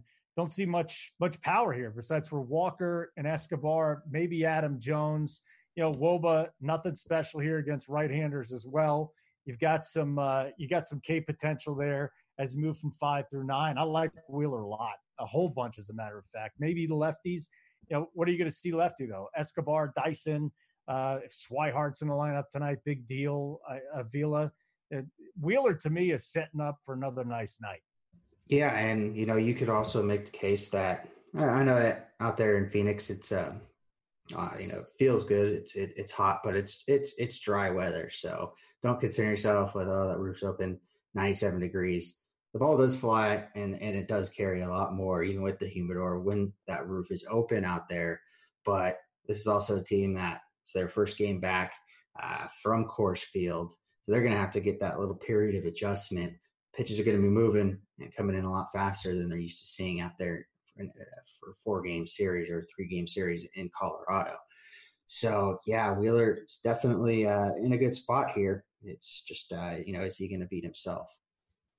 Uh, we got a Yu Darvish question here. So let's go to uh, the John Tom. And again, we'll get your YouTube questions here in just a second. You throw a question up there, like and subscribe to our RotoGrinders channel on YouTube. We'll get to some of your questions, but just what about you? That's the question. We're going to get to Darvish. We're going to do it right now. He's 36 bucks on Yahoo. He's not slated for a lot of uh, ownership here. We're talking about a guy that I think lacks a ceiling, to tell you the truth. And uh, you know, Yu Darvish's K prop is at five and a half. I'm not on Yu Darvish tonight. I think that if you are on Yu Darvish and he goes off, you're going to get a major leg up on the field. Any interest there in the Cubs right-hander? Well, you know, I mean, he certainly has a high ceiling, but we haven't really seen it outside of one start this year. Um, so it's really hard. I, I kind of agree with you the more I think about it. I mean, we know the stuff's there, but you know, can he just you know get into a rhythm?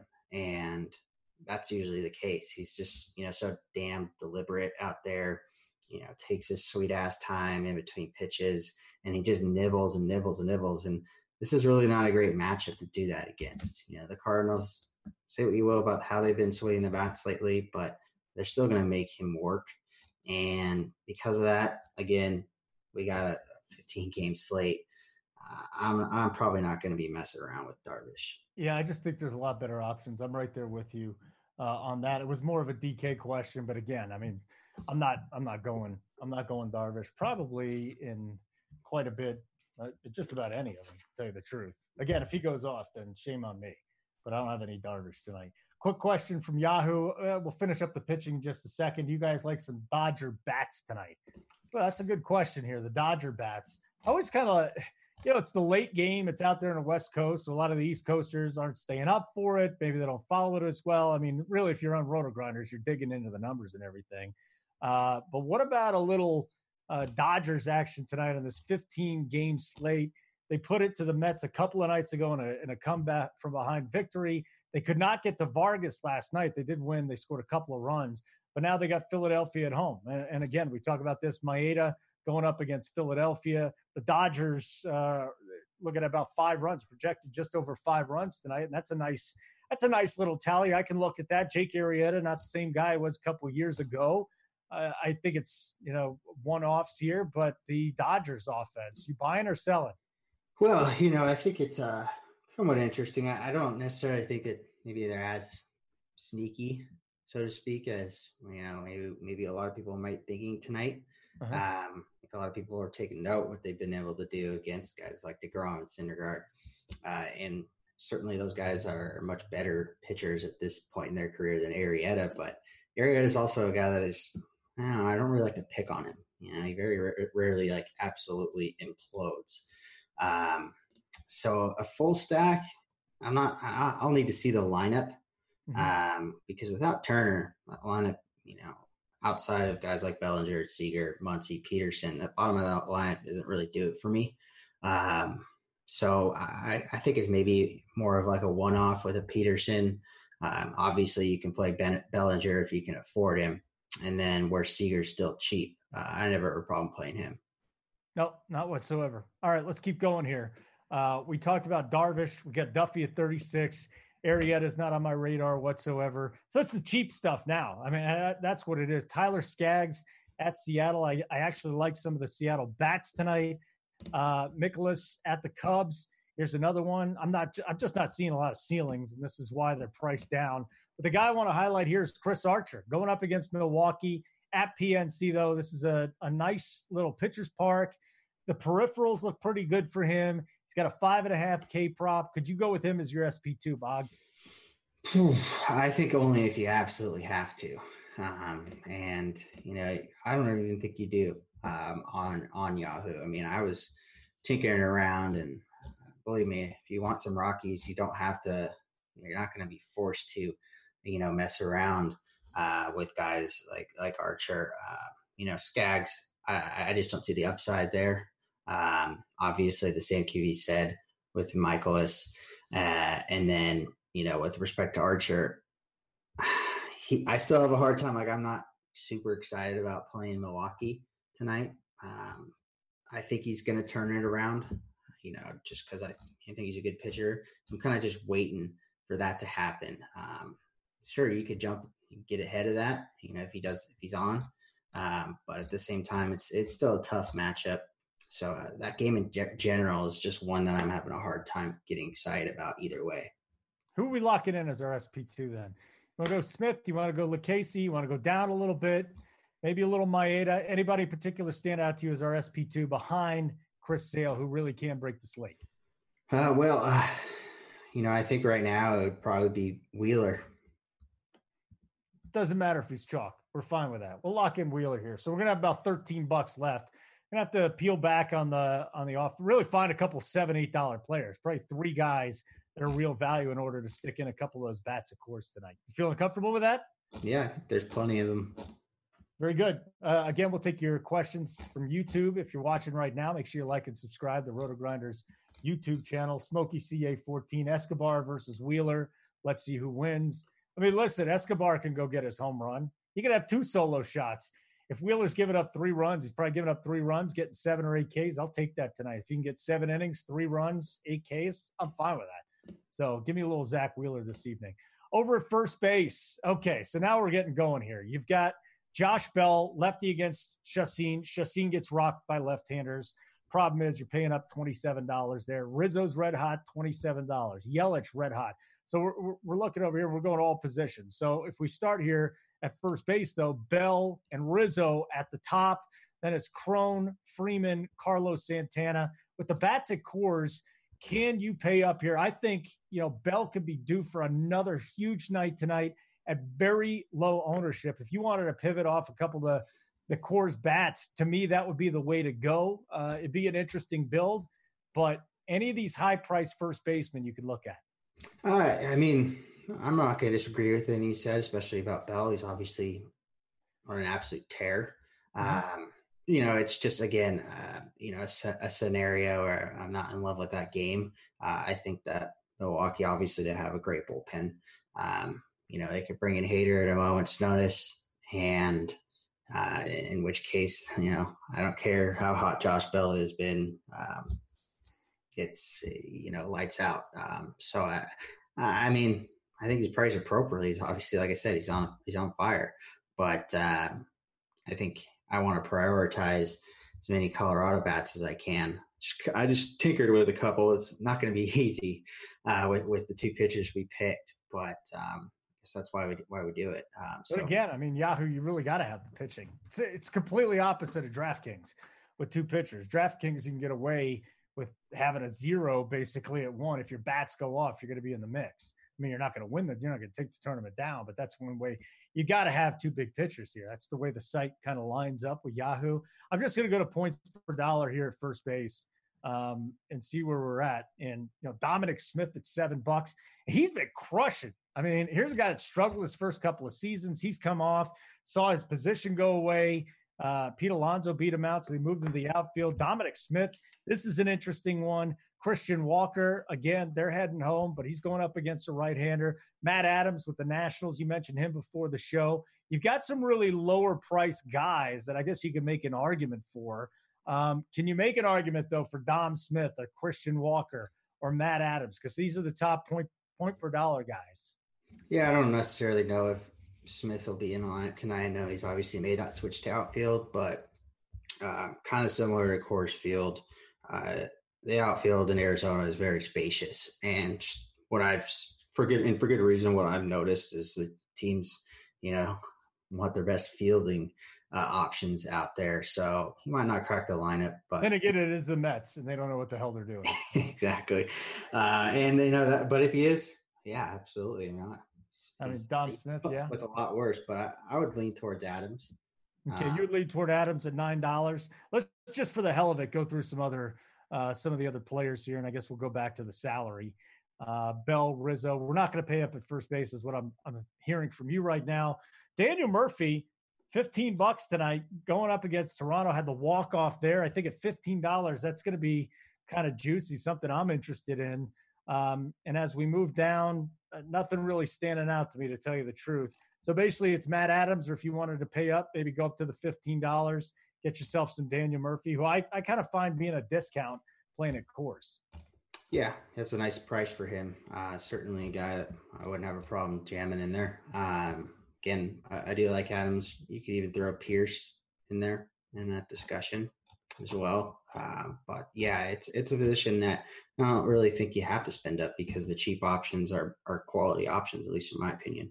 All right, let's lock in Adams. How does that sound to you? Let's do it. It'll bump us up a dollar. We got 14. Now we're not going to fill in the catcher position because we got to leave two open, but I think we should at least discuss it here. Um, Gary Sanchez going up against Chris Sale. He's 23 bucks. Uh, Dog gets Archer tonight. Not a great ballpark. You got Lucroy at $17. He's been crushing. Just flip down here. Contreras has been hot. Um, I'm, I'm just, and how about this one? We'll look at the ceilings. Sanchez with the big ceiling, Iannetta again, Colorado. But then Buster Posey pops up here with a 12.82. Chirinos going up against Fiers. Um, I have a hard time paying up a catcher just in general tonight with this slate, especially with the pitchers. But I thought it was worth bringing up there. And then you go down to point per dollar. Uh, Zunino against the right-hander doesn't do it to me too much uh, for me too much. Astudillo, he pops in a couple of different ways. Um, his projection is low. His ceiling's a little bit higher for catchers. He's at seven dollars, man, in that Twins lineup. I have a hard time just skipping over him. Yeah, definitely. Um, just actually noticed that lineup, uh, and yeah, batting third, likely going to go up against the hittable lefty and Beeks. Um, you know, I'm I'm right there with you though. It's definitely you know you want to punt the position, um, especially tonight. Would you take a shot on Casali going up against Corbin in that ballpark and the splits there for him? Uh, well, the splits keep going down, so I don't necessarily buy into them. I think uh, every split is going it's going down. But yeah, I mean, how about him? Looking at him, I, I don't hate it. Uh, again, I love that ballpark. It's one of my favorite for DFS purposes. It often gets overlooked um, and it's just an absolute bandbox. So yeah, I might lean towards Astudillo. Obviously, Casali's got the better ballpark, but um, you know Corbin's a pretty damn good pitcher. He's a really good pitcher, is what it is. I'm highlighting out Yadier Molina here. He's been put on the DL, so it, it's not happening there. 12 bucks. He's not going up against Darvish tonight. He's on the IL. Excuse me. It's no more disabled. We have to say uh, injured list. So Yadi's not going to be there for any reason you want to actually roll him out tonight. That's just not going to happen. So uh, there you go. We gave you some options. Any other options at catcher you'd like to bring up before we move on to our next question here in the chat? I just have to see a couple of lineups coming up, but you know, I, I'm definitely probably going to punt the position and you know, and all the sites I'm playing tonight. Yeah, I mean, I'm looking at it. Caratini is batting seventh for the Cubs. Avila is batting eighth tonight. Posey is batting third. You know, he's up in the lineup like he normally is. Grandal is hitting fifth. Uh, these are just some of the outside of that. We know what's going to happen to catcher, but Astudillo again, he's popping, man. Three, he's hitting third tonight. The Twins lineup. He's going to be surrounded by Kepler, Polanco, and then Rosario and Cron on the other side. He's just in a great spot. I think he should be chalky, but it's also well, our ownership says he's not going to be. It's not the worst thing. You, as long as you can differentiate yourself with three or four guys that are going to be under five percent or less, I think it's all right to go chalk there. Yeah, and I don't necessarily think he's going to be chalk. I mean, he's certainly yeah, he might be. I mean, this is a guy that he's he's very very overrated in my opinion. Uh, he's overrated. Yeah, absolutely. I mean, you know, don't get on Twitter and uh, you know talk shit about Astudillo to Twins fans. They think the guy is, you know, the next, you know, Joe Mauer or something like that. Uh, he's just not. He's just he gets up there and he he doesn't walk, he doesn't strike out, but eventually, you know, as soon as teams get more scouting on him, he's gonna he's gonna start struggling big time. All right, again, you could hit us up on our YouTube channel. We're not to fill in the catcher position. I think you uh, know a couple ways that we kind of brought up there. But we do have a question from the YouTube today, and like and subscribe on that, and we'll get to some of your questions.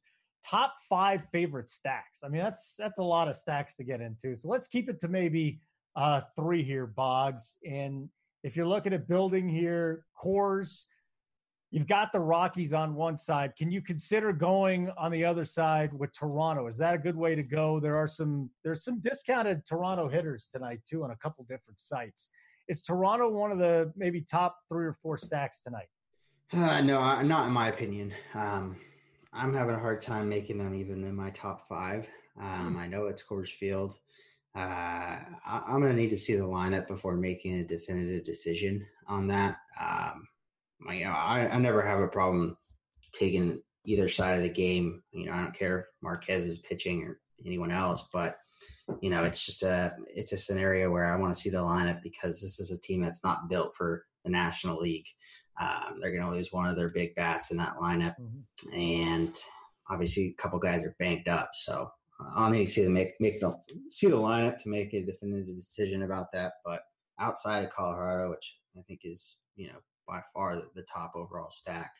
Um, I, am going right back to the well with Cleveland. You know, obviously they they shit the bed last night, uh, but I think recency bias could play into that. They're obviously pretty uh, marginally priced throughout most of the industry, and they've got a ton of potential against a, a weak pitcher in Covey. Yeah, I think what's interesting here, just something I'm looking at. Um, the Giants have nothing offensively that scares me at all, even though Andrew Cashner, basically everybody that Baltimore rolls out seems to get rocked. Although I was out here at the at Coors Field last weekend, and uh, David Hess shut him down for like five plus innings where the bullpen came in and they rocked him down. And then it's, it's Pomeranz on the other side against the Orioles. Either one of these teams, can you see stacking tonight? Do they make your top five even? Uh, no, no, they don't. And it's mainly actually based on price. Um, I know that there's some value for Baltimore. I'm sorry, uh, San Francisco. Uh, but you know they're priced that way for a reason. It's just a it's a, it's a bad team. I think it's more of taking one offs from either of these these teams, and I just think Baltimore is a little bit um, overpriced, especially on a site like DraftKings. And you can even make the case that that's the same on Yahoo as well. I want to head back to Plate IQ here because I look at the Dodgers. I wonder what you're interested in. I kind of brought them up a little bit earlier. You know, Arrieta, um, the fly ball rate actually isn't bad, especially to right-handers. But in, in, on the left-handed side, the exit velo popping up. We're almost at 89 now. Uh, the ISO, the WOBA, a lot is showing up, and you got Pederson and Muncy and Bellinger and Seager um, I actually like a little Dodgers stack tonight. Maybe just three of those guys, not a full stack or anything like that. Where are you sitting on the Dodgers? Yeah, definitely in play. Um, again, it's it's really the known quantities for me. I'm sure the kid Verdugo, he's a good little player, but you know, I I to see the lineup again. It doesn't necessarily have to hinge on Turner being in there because you want the left-handed bats, but it'd be nice to see him in there. Um, because I mean, we saw the lineup last night. That's the reason they didn't go off. Uh, it's horrendous. But um, you know, these are the guys that profile well against right right-handers. I, I have some interest. Um, it's really kind of site dependent based on the pricing. Um, but yeah, it's it's it's really I'm just doing everything I can to get as many Coors Field bats in. And that's it. That's your big stack of the night. That's just get the Coors bats in. You'll worry about the rest later. Pretty much. Is there a number two? I mean, who's the second tier there? Yeah, I like Cleveland, and I think as far as a, maybe one that I think certainly might fly under the radar, but having a hard time to figure out necessarily why. Uh, uh, Washington, the left-handed Washington bats. I could see maybe not wanting to full stack, but um, you know, Juan Soto, Adams, Eaton, the lefties against Mahle. Um, I think they're in a great spot here going into Cincinnati. All right, so we talked about catcher, we talked about first base. We really haven't talked about the Colorado offensive players to this point. Um, I don't know if you think we're going to get to him here at second base, but you know, paying up if you if you want a left-hander, another left-hander from the Dodgers, Max Muncy could be hitting second. He could be hitting fifth. He's going to be in the top of that order uh, somewhere. I'm I'm just going down here, and look who pops up, dude, against Jackson tonight. Ryan McMahon. Like, how do you pop up? How do you pass on a twelve dollar, a dozen for Ryan McMahon? If he's hitting sixth, if he's hitting seventh tonight, if he's in the lineup, you got to think he's going to be against Edwin Jackson. It just stands out to me. Yeah, I guess the only reason you don't you can't fit him in is if you if you're stacking one through 5 uh-huh. Um, but yeah, definitely love the price tag on him, um, and he's a good hitter. Uh, he's got a nice little swing. Um, Edwin Jackson, he's he's got some reverse splits, or at least that's what the numbers indicate over the last couple years. But I mean, he's just a hittable pitcher. Uh, I'm a big fan. You know, I, I love him. He, he just never seems to go away and just continues to play for team after team. Uh, but certainly not a guy uh, that that scares me because of some reverse splits tendencies. Um, obviously, the right-handed bats Story, Arenado, you're playing because they're, they're phenomenal hitters. But I'm not afraid of any of the left-handed bats in this lineup. So is McMahon a guy we want to lock in, or can you go a little bit lower and start? You know, looking at some of the uh, the cheaper options, not to punt, but just to have some better, just to free up a little bit more salary. But again, I'm just looking at this here, and Here's the interesting thing about McMahon. Check it out on Plate IQ. ISO 122, WOBA 285, K rate up near 30%. So again, uh, we got a guy going up against a pitcher that is below average in the best hitters park in Major League Baseball. We also got some stats here that really don't back up why you would want to go with him. Can you sell me on McMahon or are we going elsewhere? Uh, yeah, I mean, sure. I mean, I think we're going to have to. Um, you know we're, we're paying up for pitching so that means we're going to have to find some value uh, and if we want as many Coors bats as we have we're going to probably have to make a decision about Arenado or Story but um, I think for the purposes of this lineup we should definitely uh, consider using McMahon. All right so let's lock him in second base Ryan McMahon our first Coors uh, bat. So here we go. Let's move on to third and really have the discussion here. Arenado sitting at 27 bucks. Story um, is sitting there twenty four dollars, so you're going to get a little discount. I don't know how you're going to lock both of them in. I just I just have no idea how you're going to get both guys in and Chris Sale. So at third base, would you prefer Arenado or would you rather go to shortstop, get Story at 24? Is there any way we could stick both of them in? Uh, there's no way. Believe me, I tried. Um, I mean, maybe there is, but uh, I didn't think there was. Because uh, my favorite bat not from the, the Rockies is Dahl tonight. mm-hmm. Um, we can get there when we get to outfield.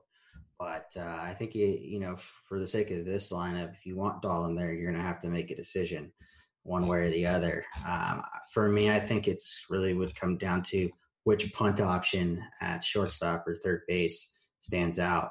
Um, shortstop's the premium position, so as scary as it might be, I'd probably lean Story.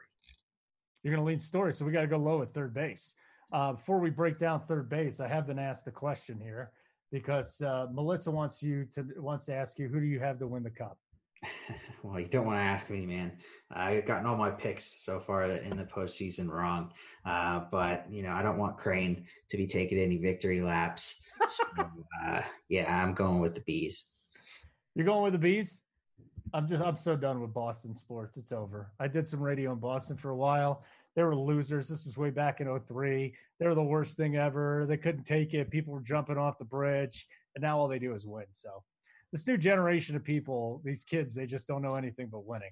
They don't know the suffering their parents and their older siblings knew. It's just horrible. It's absolutely horrible. It's brutal. Um, here we go. Let's get to a couple more questions. I want to go back to catcher real quick. It's a question from our YouTube channel. Like and subscribe there, or you're just going to miss out on so much. Lucroy at catcher. That's all I got. Just a big question mark. Lucroy at catcher. We did not bring him up. I don't know how you're going to get Coors Field bats and Chris Sale in there, but it's seventeen dollars. Um, I think it's a decent matchup for Lucroy against Leake. Would you consider it? Not on Yahoo. It's just simply priced up. Um, yeah, and he's probably batting sixth. Uh, I don't have a problem with Lucroy. I mean, Leake get hit by mm-hmm. lefties and get hit by righties, but um, yeah, I, I, don't think on Yahoo uh, you mess around with it. All right, so back to third base. We're, we're, we want to try and get Story in there, so we need to go lower.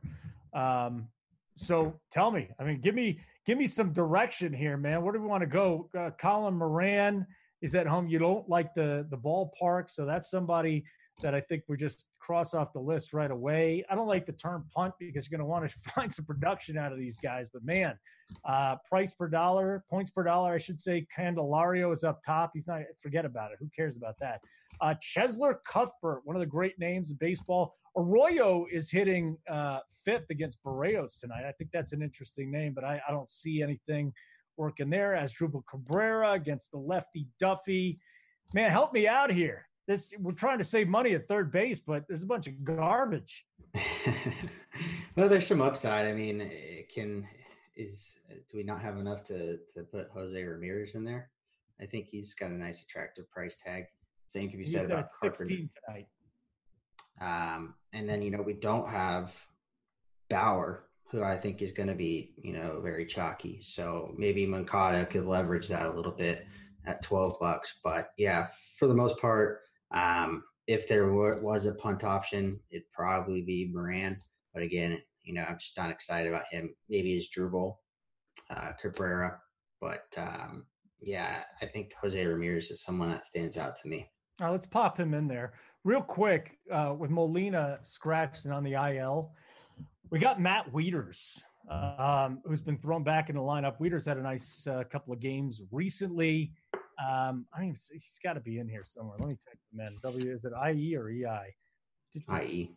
IE. You think so? All right. Well, he's not even popping up here in our in our thing. So you tell me. I don't, I don't know what that means. But if Wieters is in there tonight, do we use him? I, am just going to go straight to the page here. Is what I'm going to have to do. Yeah, he's, he's ten. He's he's ten bucks. 10 bucks. He's not minimum price. Um, you know, I don't hate it. I, I'd prefer you know, I really want to play one offs from the Cardinals because, like we talked about, it Darvish is on, you know, whatever. But if he's if he's not, uh, that's when you want a full Cardinal stack. So I think he's probably better suited. Same same with Carpenter um, for those full stacks. Um, but you know, I wouldn't talk anyone off playing him. I mean, that whole the whole lineup is extremely cheap, especially on Yahoo. Well, look, Boggs, here's where we are: Sale, Wheeler, we gave you a couple names at um, at catcher. You know, just to go back to catcher real quick, and if you missed our discussion there, can you go back and play this, Devin? Can you, if you miss it, can you do that? I'm just going to lock someone in for seven dollars. Um, that would leave us 16 bucks per player. So we're doing all right now, uh, especially at shortstop. We're just going to go story. We're locking them right in, right? Yep. I mean, it's just, that's pretty simple. I mean, story might be the top play that we have all night tonight. But if you want to pivot from story, let, us see what your thoughts are on that. Gleyber Torres against Sale. I mean, that's not a good matchup whatsoever. If you like Ramirez, maybe Lindor against Dylan Covey. Um, Xander Bogaerts against Jay Happ. Uh, Trea Turner at the top. You like the lefties with the Nationals. Uh, who stands out to you here at shortstop today, besides for Trevor Story? Because it's almost I, I feel like both our eyes just went right to Story and said we got to get him our lineups tonight. Yeah, that's he's definitely you know clearly stands out to me. Um, you know, I don't, I don't hate Trea Turner. Obviously, he's got speed. Um, talked about how kind of would prefer the full stack instead of taking one offs. Uh, so not really that interested in DeJong, but uh, going down, I, I, think Seager, fourteen bucks. Uh, if you're not playing Story, um, same you can make a case for Andrus as well, but uh, Seager uh, that price tag is it's pretty attractive. Yeah, I mean it's, it's what three bucks cheaper than Arenado over at a different position, obviously. But Story's the guy I'm looking at. Again, we still got about 15 minutes left in the show, so if you want to get a uh, your question, and not just on YouTube. We'll be happy to get to your questions right here as well on the Yahoo Tournament Show. So, uh, Boggs, let's see. We'll move over to the outfield. A lot of options. Let's just start at the top. Uh, if Story moves us down to $12, so we're going to have $13, $14 remaining. I mean, here's the question then. Do you want to pay up for a Coors bat? Uh, I don't even know if you've got how many of the, the Coors outfielders are above twenty dollars at this point. I don't even see anybody. Do you? Is there mm-hmm. anybody above twenty dollars for the Coors outfielders this season? Nope. No. So you'll be able to stick them in. But if you did want to pay up in outfield, Yelich, Riley, Riley's just been going bananas. Uh, Bellinger, those are the three guys at the top. Can you rank those guys in order if you wanted to go off and uh, and go a little different direction? Because all three are projected for very low ownership. Yeah, I think it it'd be between Yelich and Bellinger. Not taking anything away from the kid Riley, and you know Atlanta, you could throw them in, in the conversation as teams that might fly under the radar. But um, that's a steep price to pay for a kid that's batting sixth. Um, so be between Yelich and Bellinger. I might lean Bellinger, uh, but um, yeah, I really can't make a definitive case either which way about it. All right, so lower Austin Meadows just continues to rake here for the Rays. No Garcia and no Tommy Pham tonight, so uh, keep an eye on that. Gallo always a play. I think if you just need a home run, his teammate Hunter Pence is going nuts. But let's go back to Juan Soto, man. Don't we need a little bit of Nationals here in this lineup? If you love the Nationals so much, isn't Soto the guy to go to? Yeah, definitely. He's definitely one of my top tournament options. Um, obviously, going to be expensive pretty much across the industry, like the rest of the, the nationals. But the reason I like that is it's probably going to lower their ownership. So I think it's an, an interesting spot. He's obviously a great hitter. Um, I like the Nats tonight, so I, I do like Soto if we could afford him. Soto's on fire too. I mean, let's see. He's come back. They really missed him in the lineup. They had Turner was gone for a little bit. Eaton was gone for a little bit. Rendon was banged up for a couple of games. Now they get everybody back. It's their bullpen that stinks. But boy, that offense going up against Mahle in that in that ballpark, I'm I'm right there. Do we lock in Juan Soto, or do we need to find more value than that? We might need to find more value, um, but uh, we we could try make it work. Nah, let's uh, let's leave it open. I'll write down Soto's name, and maybe we'll come back to Soto in just a little bit. Then you get to the next tier. I mean, it really is the same guys. Mike Trout's sitting at twenty two dollars right now, going up against Mike Leake. So Trout versus Soto. it's right. Uh, I mean, Trout's gonna have higher ownership because he's twenty two bucks. Yeah, exactly. I mean, I think you know, in terms of a tournament, if you're thinking about ownership, yes, uh, you know that's a case. Uh, but I'll, I'll, say this, you know, Trout's been getting walked a lot. Teams pitching around him. Uh, Mike Leake's a guy that's still, you know, gonna not not really attack, go after him, but he's gonna live in the zone. That's what Mike Leake does. So I don't really see this one of those three, four, four walk games for Trout. Um, so I do have a lot more interest in him than uh, on some night, some nights when I you know fade him and hope for the best. But uh, yeah, it's that's a it's a bit of an egregious price for Trout. Uh, but hey, I mean, it is what it is. I love the Dodgers lefties tonight. We telling you this all day. It's been doing this. Pederson's at 20 bucks, low ownership. Uh, and outside of that, I mean, I just don't see anybody above $20 that I need to lock in. Maybe Soto, uh, maybe Trout at this point, but besides for that, paying up at, at, those prices doesn't do anything for me. So anybody else below twenty dollars is I'm just scrolling through lineup HQ. By the way, this thing is absolutely amazing. I love line HQ and and over here in Plate HQ or IQ. If you're not into if you're not using Plate IQ, I highly recommend it. There's just so much information there. But under twenty dollars, Eddie Rosario uh, up against Stanek.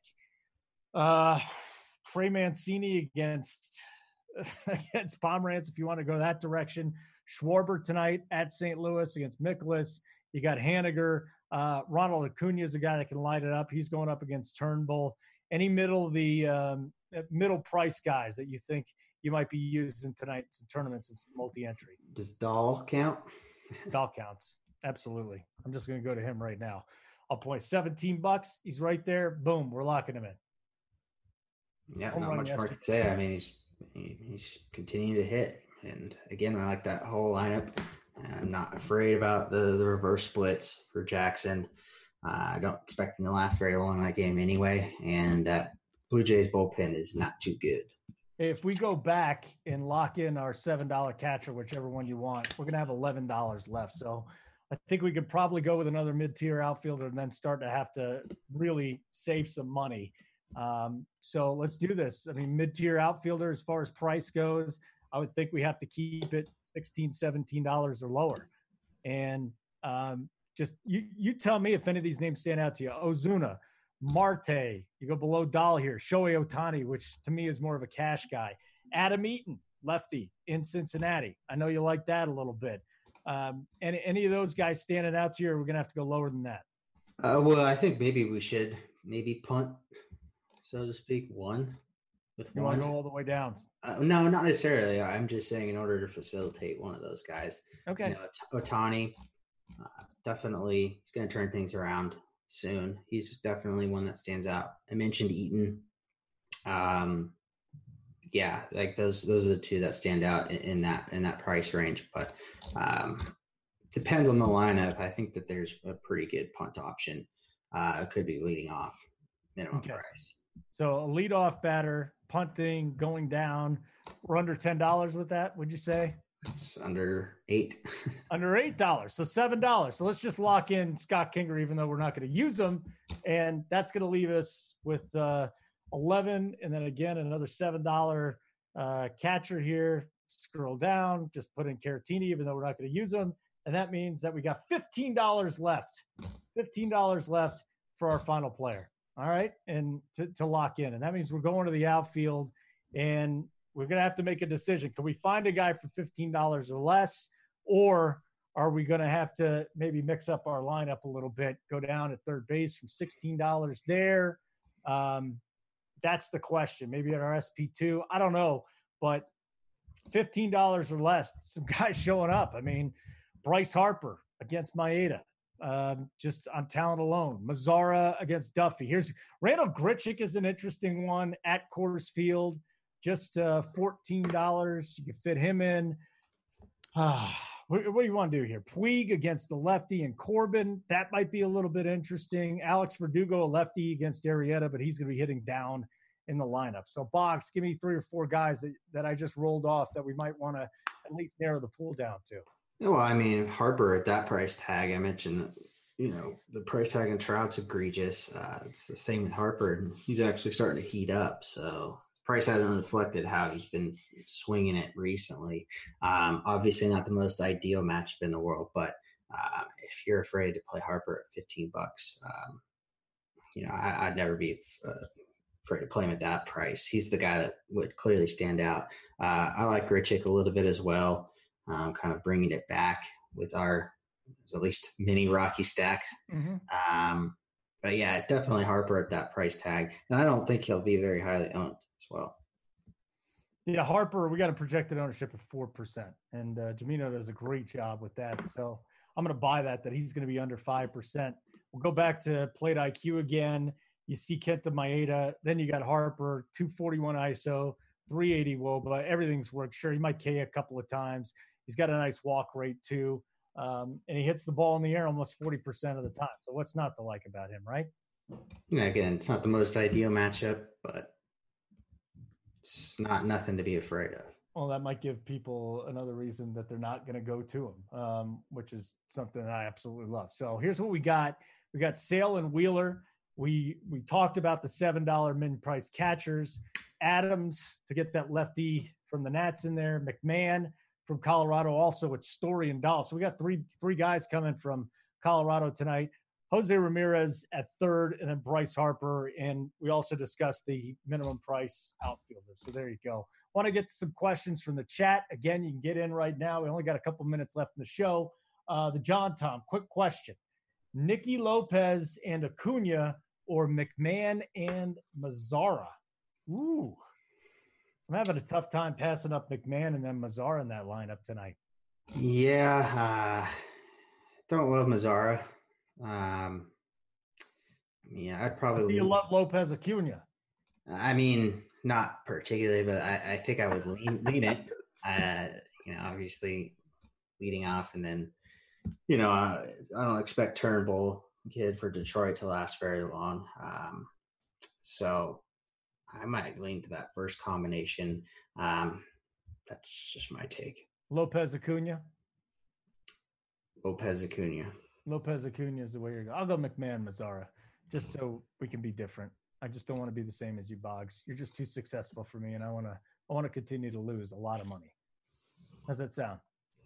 Sounds good to me. I'm actually up a little bit this year, so uh, we'll see. Baseball. How how long till football season? I think it was 90 days, uh, maybe even like 80 days until the preseason. I'm looking forward to that. Uh, YouTube question: Like, subscribe. RotoGrinders on YouTube.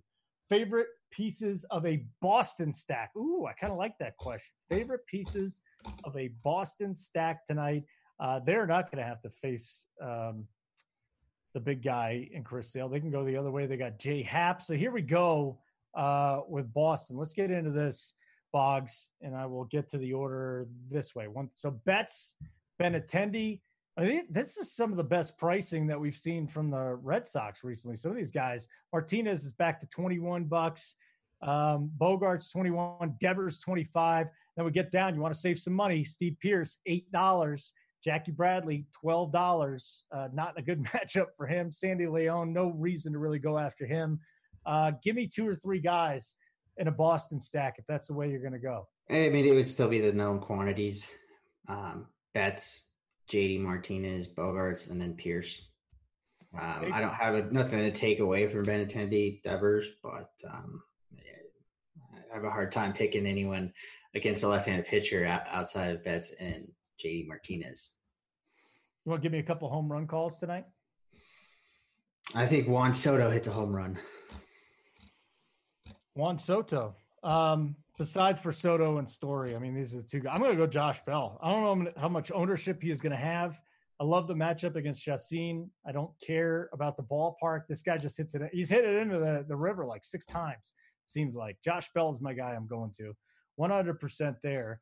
And uh, we also put a guy in the lineup that I think is going to go deep. He's playing outfield for 17 bucks. David Dahl is my other guy. Love David Dahl. Yeah. He's really changed that whole Colorado lineup this year. Now he's finally hitting. Um, from YouTube, cash lock hitters for Yahoo Core.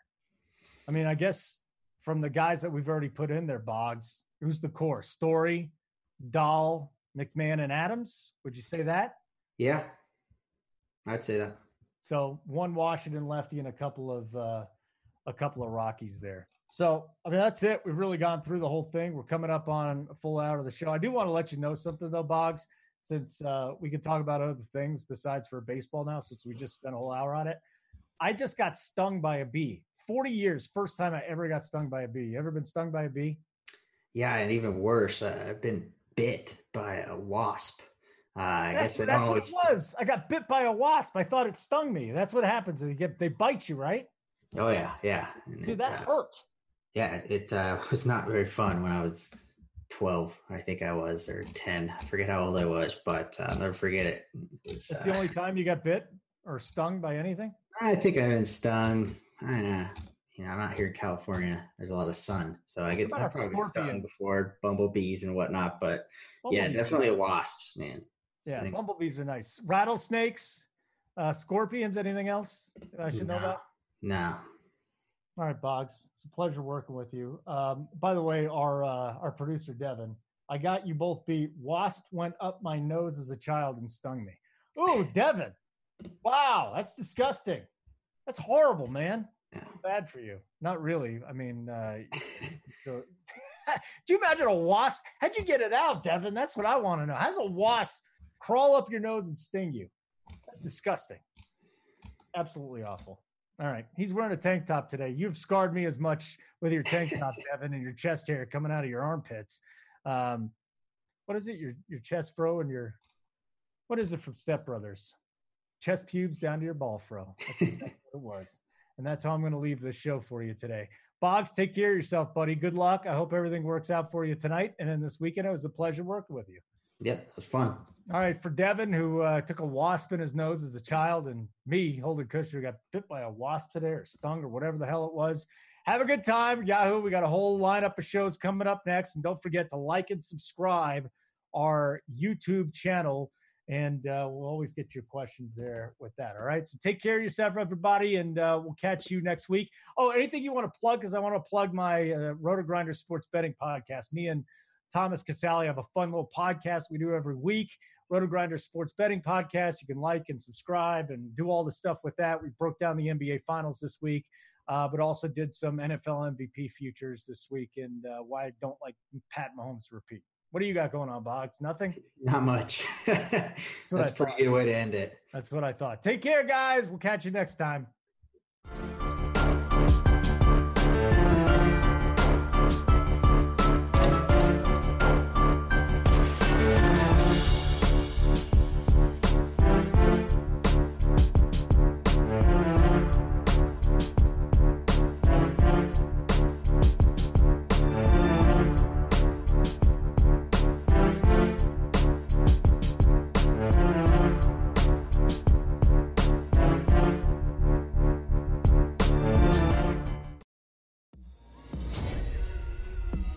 What's going on, everybody? Rick Devine here from RotoGrinders to talk you through some new additions to the lineup builder that can hopefully help you make some better lineups, uh, along with some ideas on how to best use these.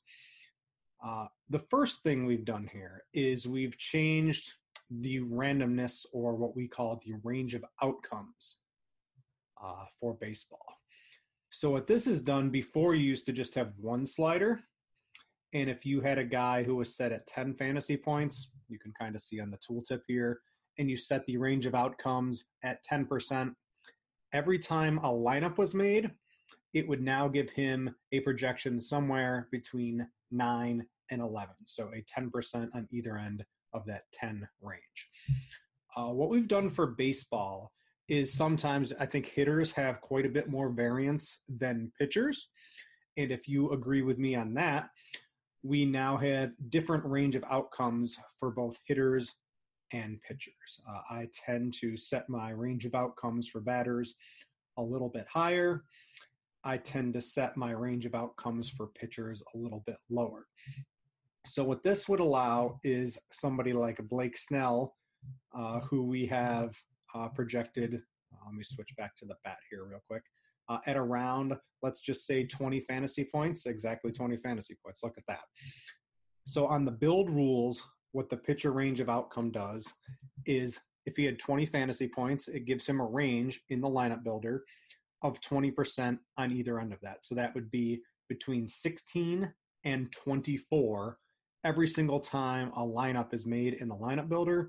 Blake Snell would get uh, some number in that range. Where for hitters, where we think there's a little bit more, uh, a bigger range of outcomes, right? A hitter can get zero, a hitter can get 45. There's a lot of different outcomes for hitters. So now we can actually make hitters have a little bit wider variance every time a lineups gets made. And I think this is really good and should help make uh, some better lineups for you guys out there. Um, I would typically set somewhere in the 30 to 40 range, I think is good for me on batters and pitchers anywhere in the in the 20 to 30 is typically what I use. You can play around with these, uh, and it all depends on your type of play style and what you want. Um, but that's a couple of tips. You know, if I had to to do something, I think something like this right here uh, is what I typically use when I make lineups.